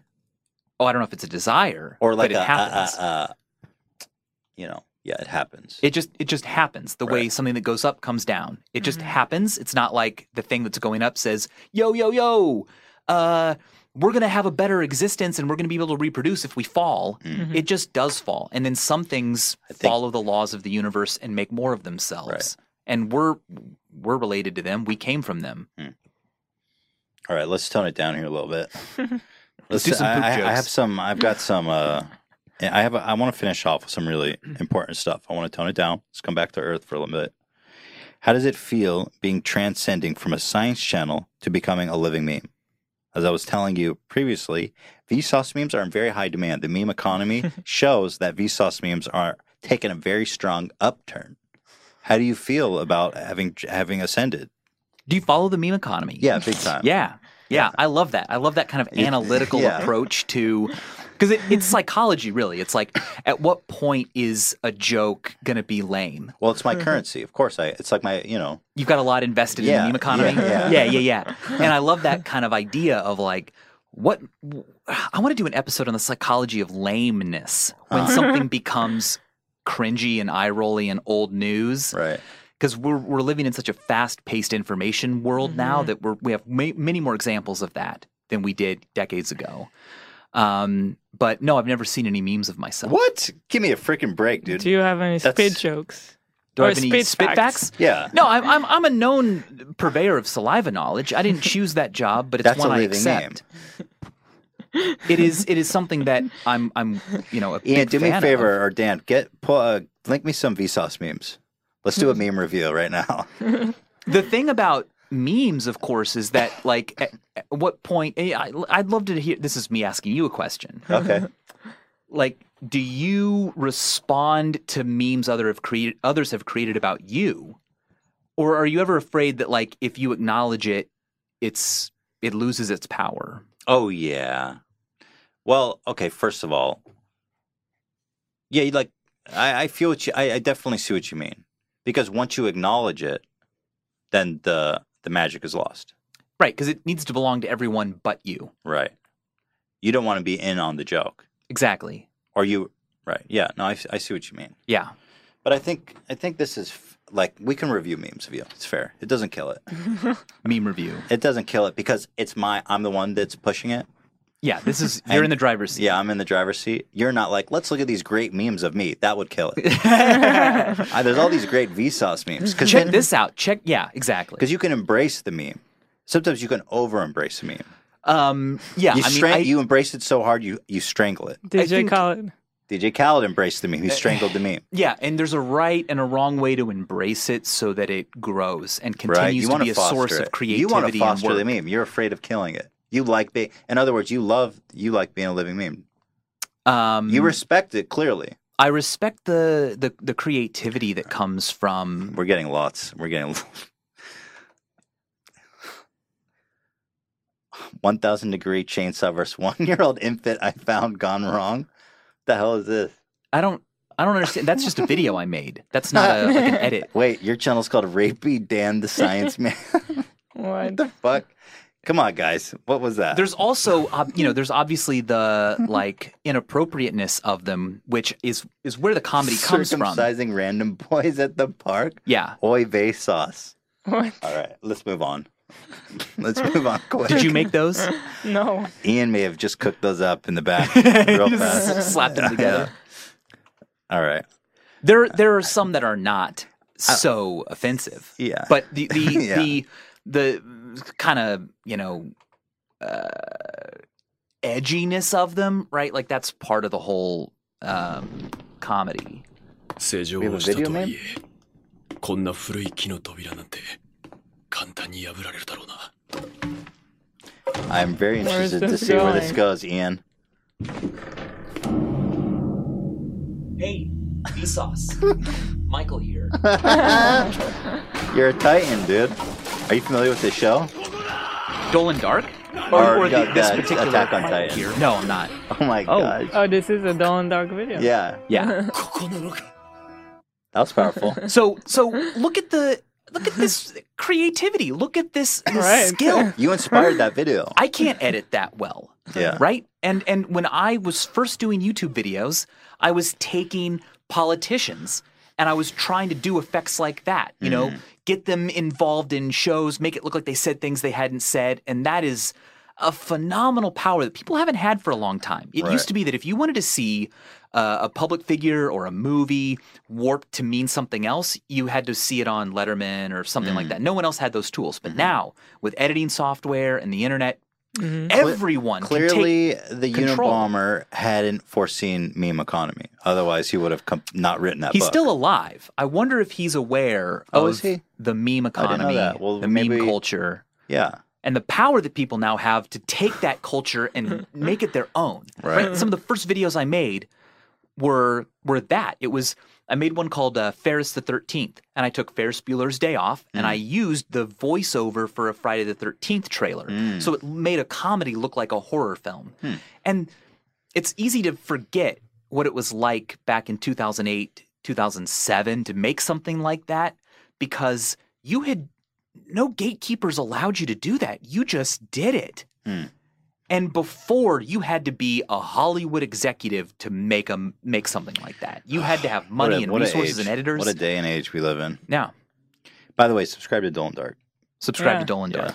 I feel like in this day and age, I don't know, maybe it's already a thing, but I've been feeling the desire for a form of therapy to start taking classes of like working with wood and building stuff. That that's a form of therapy. Yeah. That's kind of brilliant. Because Yeah, I totally. actually did some sculpture classes in when I went to art school. And it's really fun when you can just like drill a hole in a piece of wood and That's put two pieces together dude.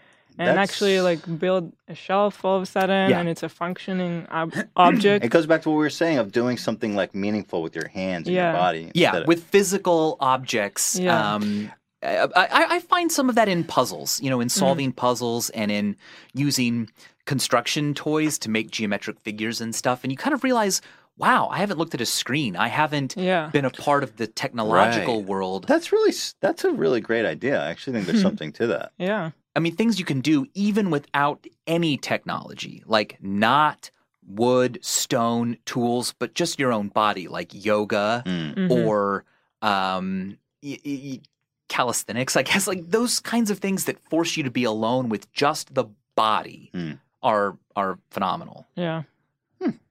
Very cool. All right, let's let's. Last time we had you on, we didn't do this thing. We do this now with all of our guests. It's a very interesting thing. We, our fans love it. So I'm going to leave you with this one one question here. Do you have any interesting ghost stories, paranormal experiences, alien encounters? And it's fine if you don't. It's completely fine. I don't have any, but it's just turned into the segment. It's just a little thing. Ghost stories. Yeah. Um, I have none. Yeah. Okay. That's fair enough. I, you know, I'm just. That's perfectly fine. People feel bad. When they don't have a don't- ghost don't story? I. I don't have any, but sometimes you know you get surprised. I mean, as you can imagine, That's what I expected. Though. Like, I'm Yeah. not the kind of person who's going to go ghosts. I'm going to say, I'm going to say, oh, interesting. I mean, how could something be right next to me but not here?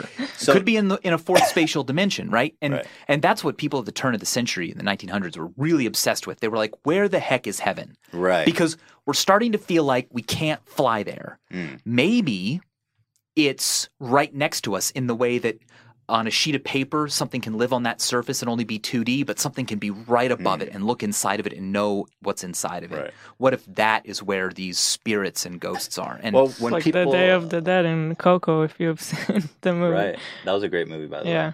But it's like, uh, I mean, I I would love to have an experience, but I I share that the same sentiment as you. Sometimes people have experiences so strong that you can be a completely rational, scientific person, and you're like, yeah, I believe in ghosts. So And and and that kind of experience That's- is yeah. very real. Yeah. I mean, if you think you saw a ghost, you thought you did. Yeah. That, mm-hmm. that's an and, and and there are things we don't know still. Sure. If we we could discover in hundred years that like, oh no no no, when you die, you you enter a different spatial dimension and you're still there and you can be around all of us, but we can't see you because we don't have eyes that point anywhere but in these three, right?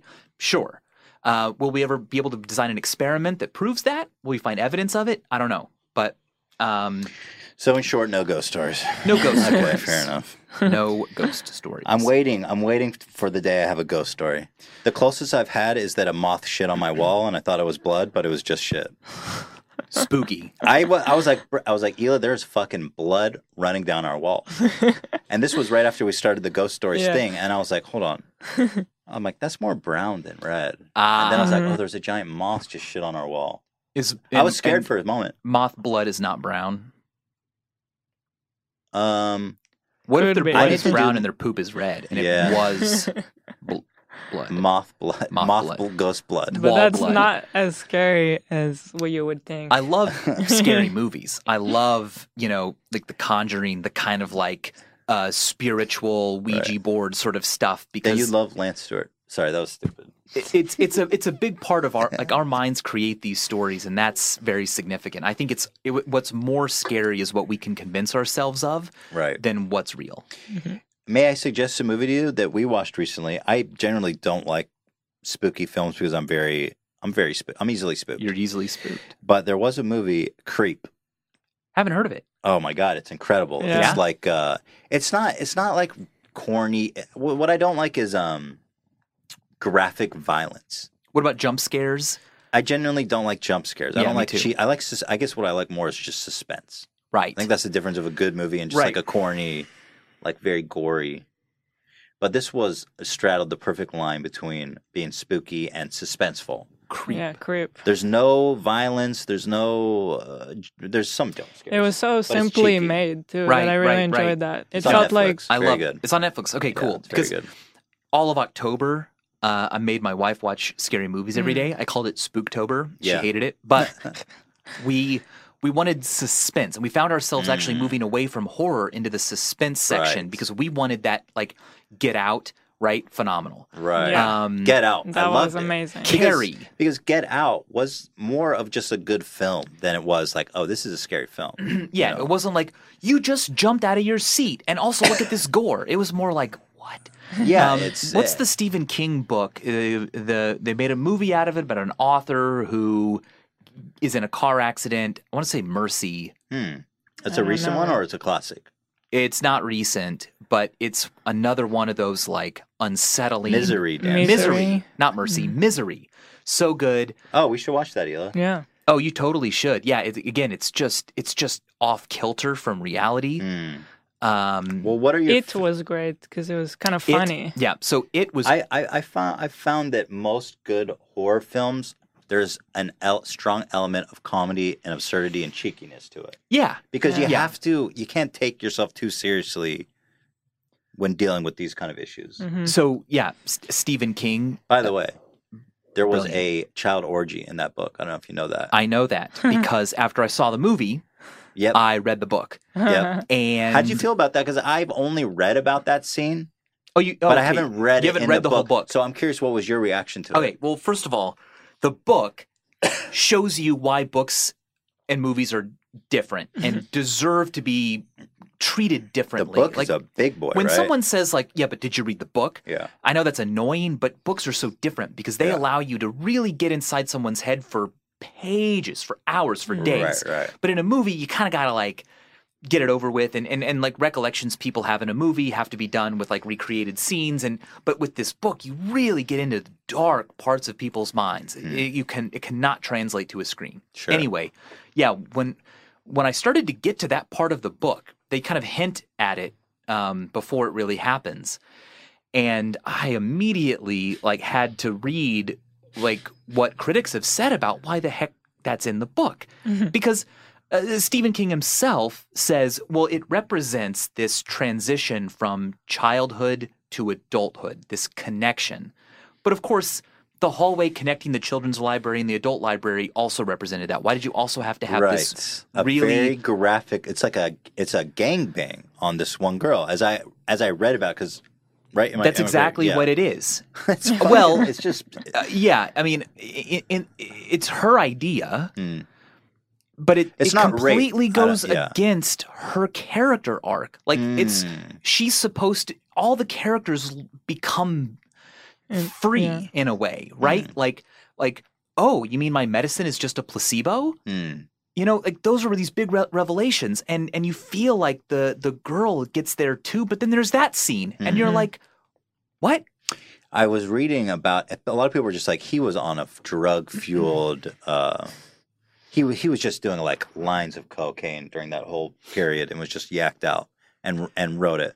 But still, how do you leave that? uh, that he's got an editor, I assume. Didn't seem central to the story. um, I uh, I also bought his book on writing. I haven't read it yet, but I was Oh. really like, I got to know more about because that scene aside, the book is it, all of I, Salem's Lot. I read as a kid, and I just it's incredible. Yeah. I mean, I did a whole episode on what is creepiness. Hmm. Why are things creepy? And and you know his idea of creepiness is a big part of the episode. So Hmm. anyway, but yeah, oh man, that's weird. Hmm.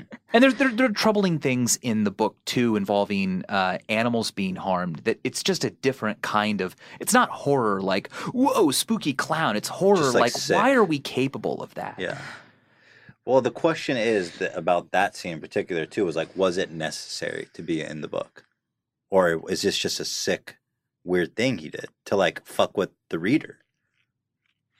Or maybe that's valid too. I don't know. He did a He's lot a of genius stuff for sure. to mess with the reader. I, Yeah. I, I, I mean, he he has responded to this, and I think he said that you know if he did it again, he wouldn't include that scene. Oh, he did say Yeah. that because I Yeah. thought he were, was defending that. Um, well, he, I, as far as I know, his defense was, "I can't believe that people are upset by this and Right. not like the actual Right, I think I saw violence and whatever." You know, right. but still, it just it was a weird. Because what I love about the book is that it it's about belief. If you believe that's that the clown is real, it is. Hmm. If you believe that you can destroy it, you can. And there's this great analogy he makes to like, look, it took. Um, eh, a lot of people to create the myth of the vampire, but someone created the myth of the wooden stake. Hmm. And in the book, in it, right, the kids think that the medicine is acidic and it's going to destroy the clown, and it does hurt them. But once they become adults and they don't believe these things anymore, they have to find new solutions. You have to believe you can destroy it to destroy it. Mm. And I had never seen a horror story that focused on that aspect. So, yeah, but the that scene, it was it was weird too because it was like, if we do this, we will learn how to get out of the sewers. It was like I don't see the connection. Right. what right, the heck? Right. And they got out. Yeah, it was literally like after that scene, they're like, "Oh, cool, you just take a ride over there." That is a weird. Isn't it weird? That's it's weird probably one. also the matter of the time when he wrote the book. I guess those stuff, like today, it seems really strange, but maybe Child back then. Were... no, you're right. I don't know. Things, yeah. When was it? The 80s they I wrote don't it? know actually. Probably the 80s. I don't know. Anyway, let that's a great uh, note to end on. Yeah. we got the As Unabomber. long, yeah, it's, listen, yeah, Unabomber's Manifesto. We need a new chapter for memes, but in that book, but in 1986, according to Ian, was written. 86, the year I was Um, born. Yeah, Hmm. if you if you want to find your way out of a maze, you have a child orgy. Oh That's no, the moral of the book. no, no, it's not. Okay, well, stew on that. All right. Well, um, oh yeah. Uh, thanks guys for watching. Dan was just saying let's end on Shredder Camp. I think that's a great idea. Um, please go watch season two of Mindfield. Support Yeah. Michael in any way you can. Go to Brain Candy. uh, Pick up some tickets. Um, anything to supplement to that?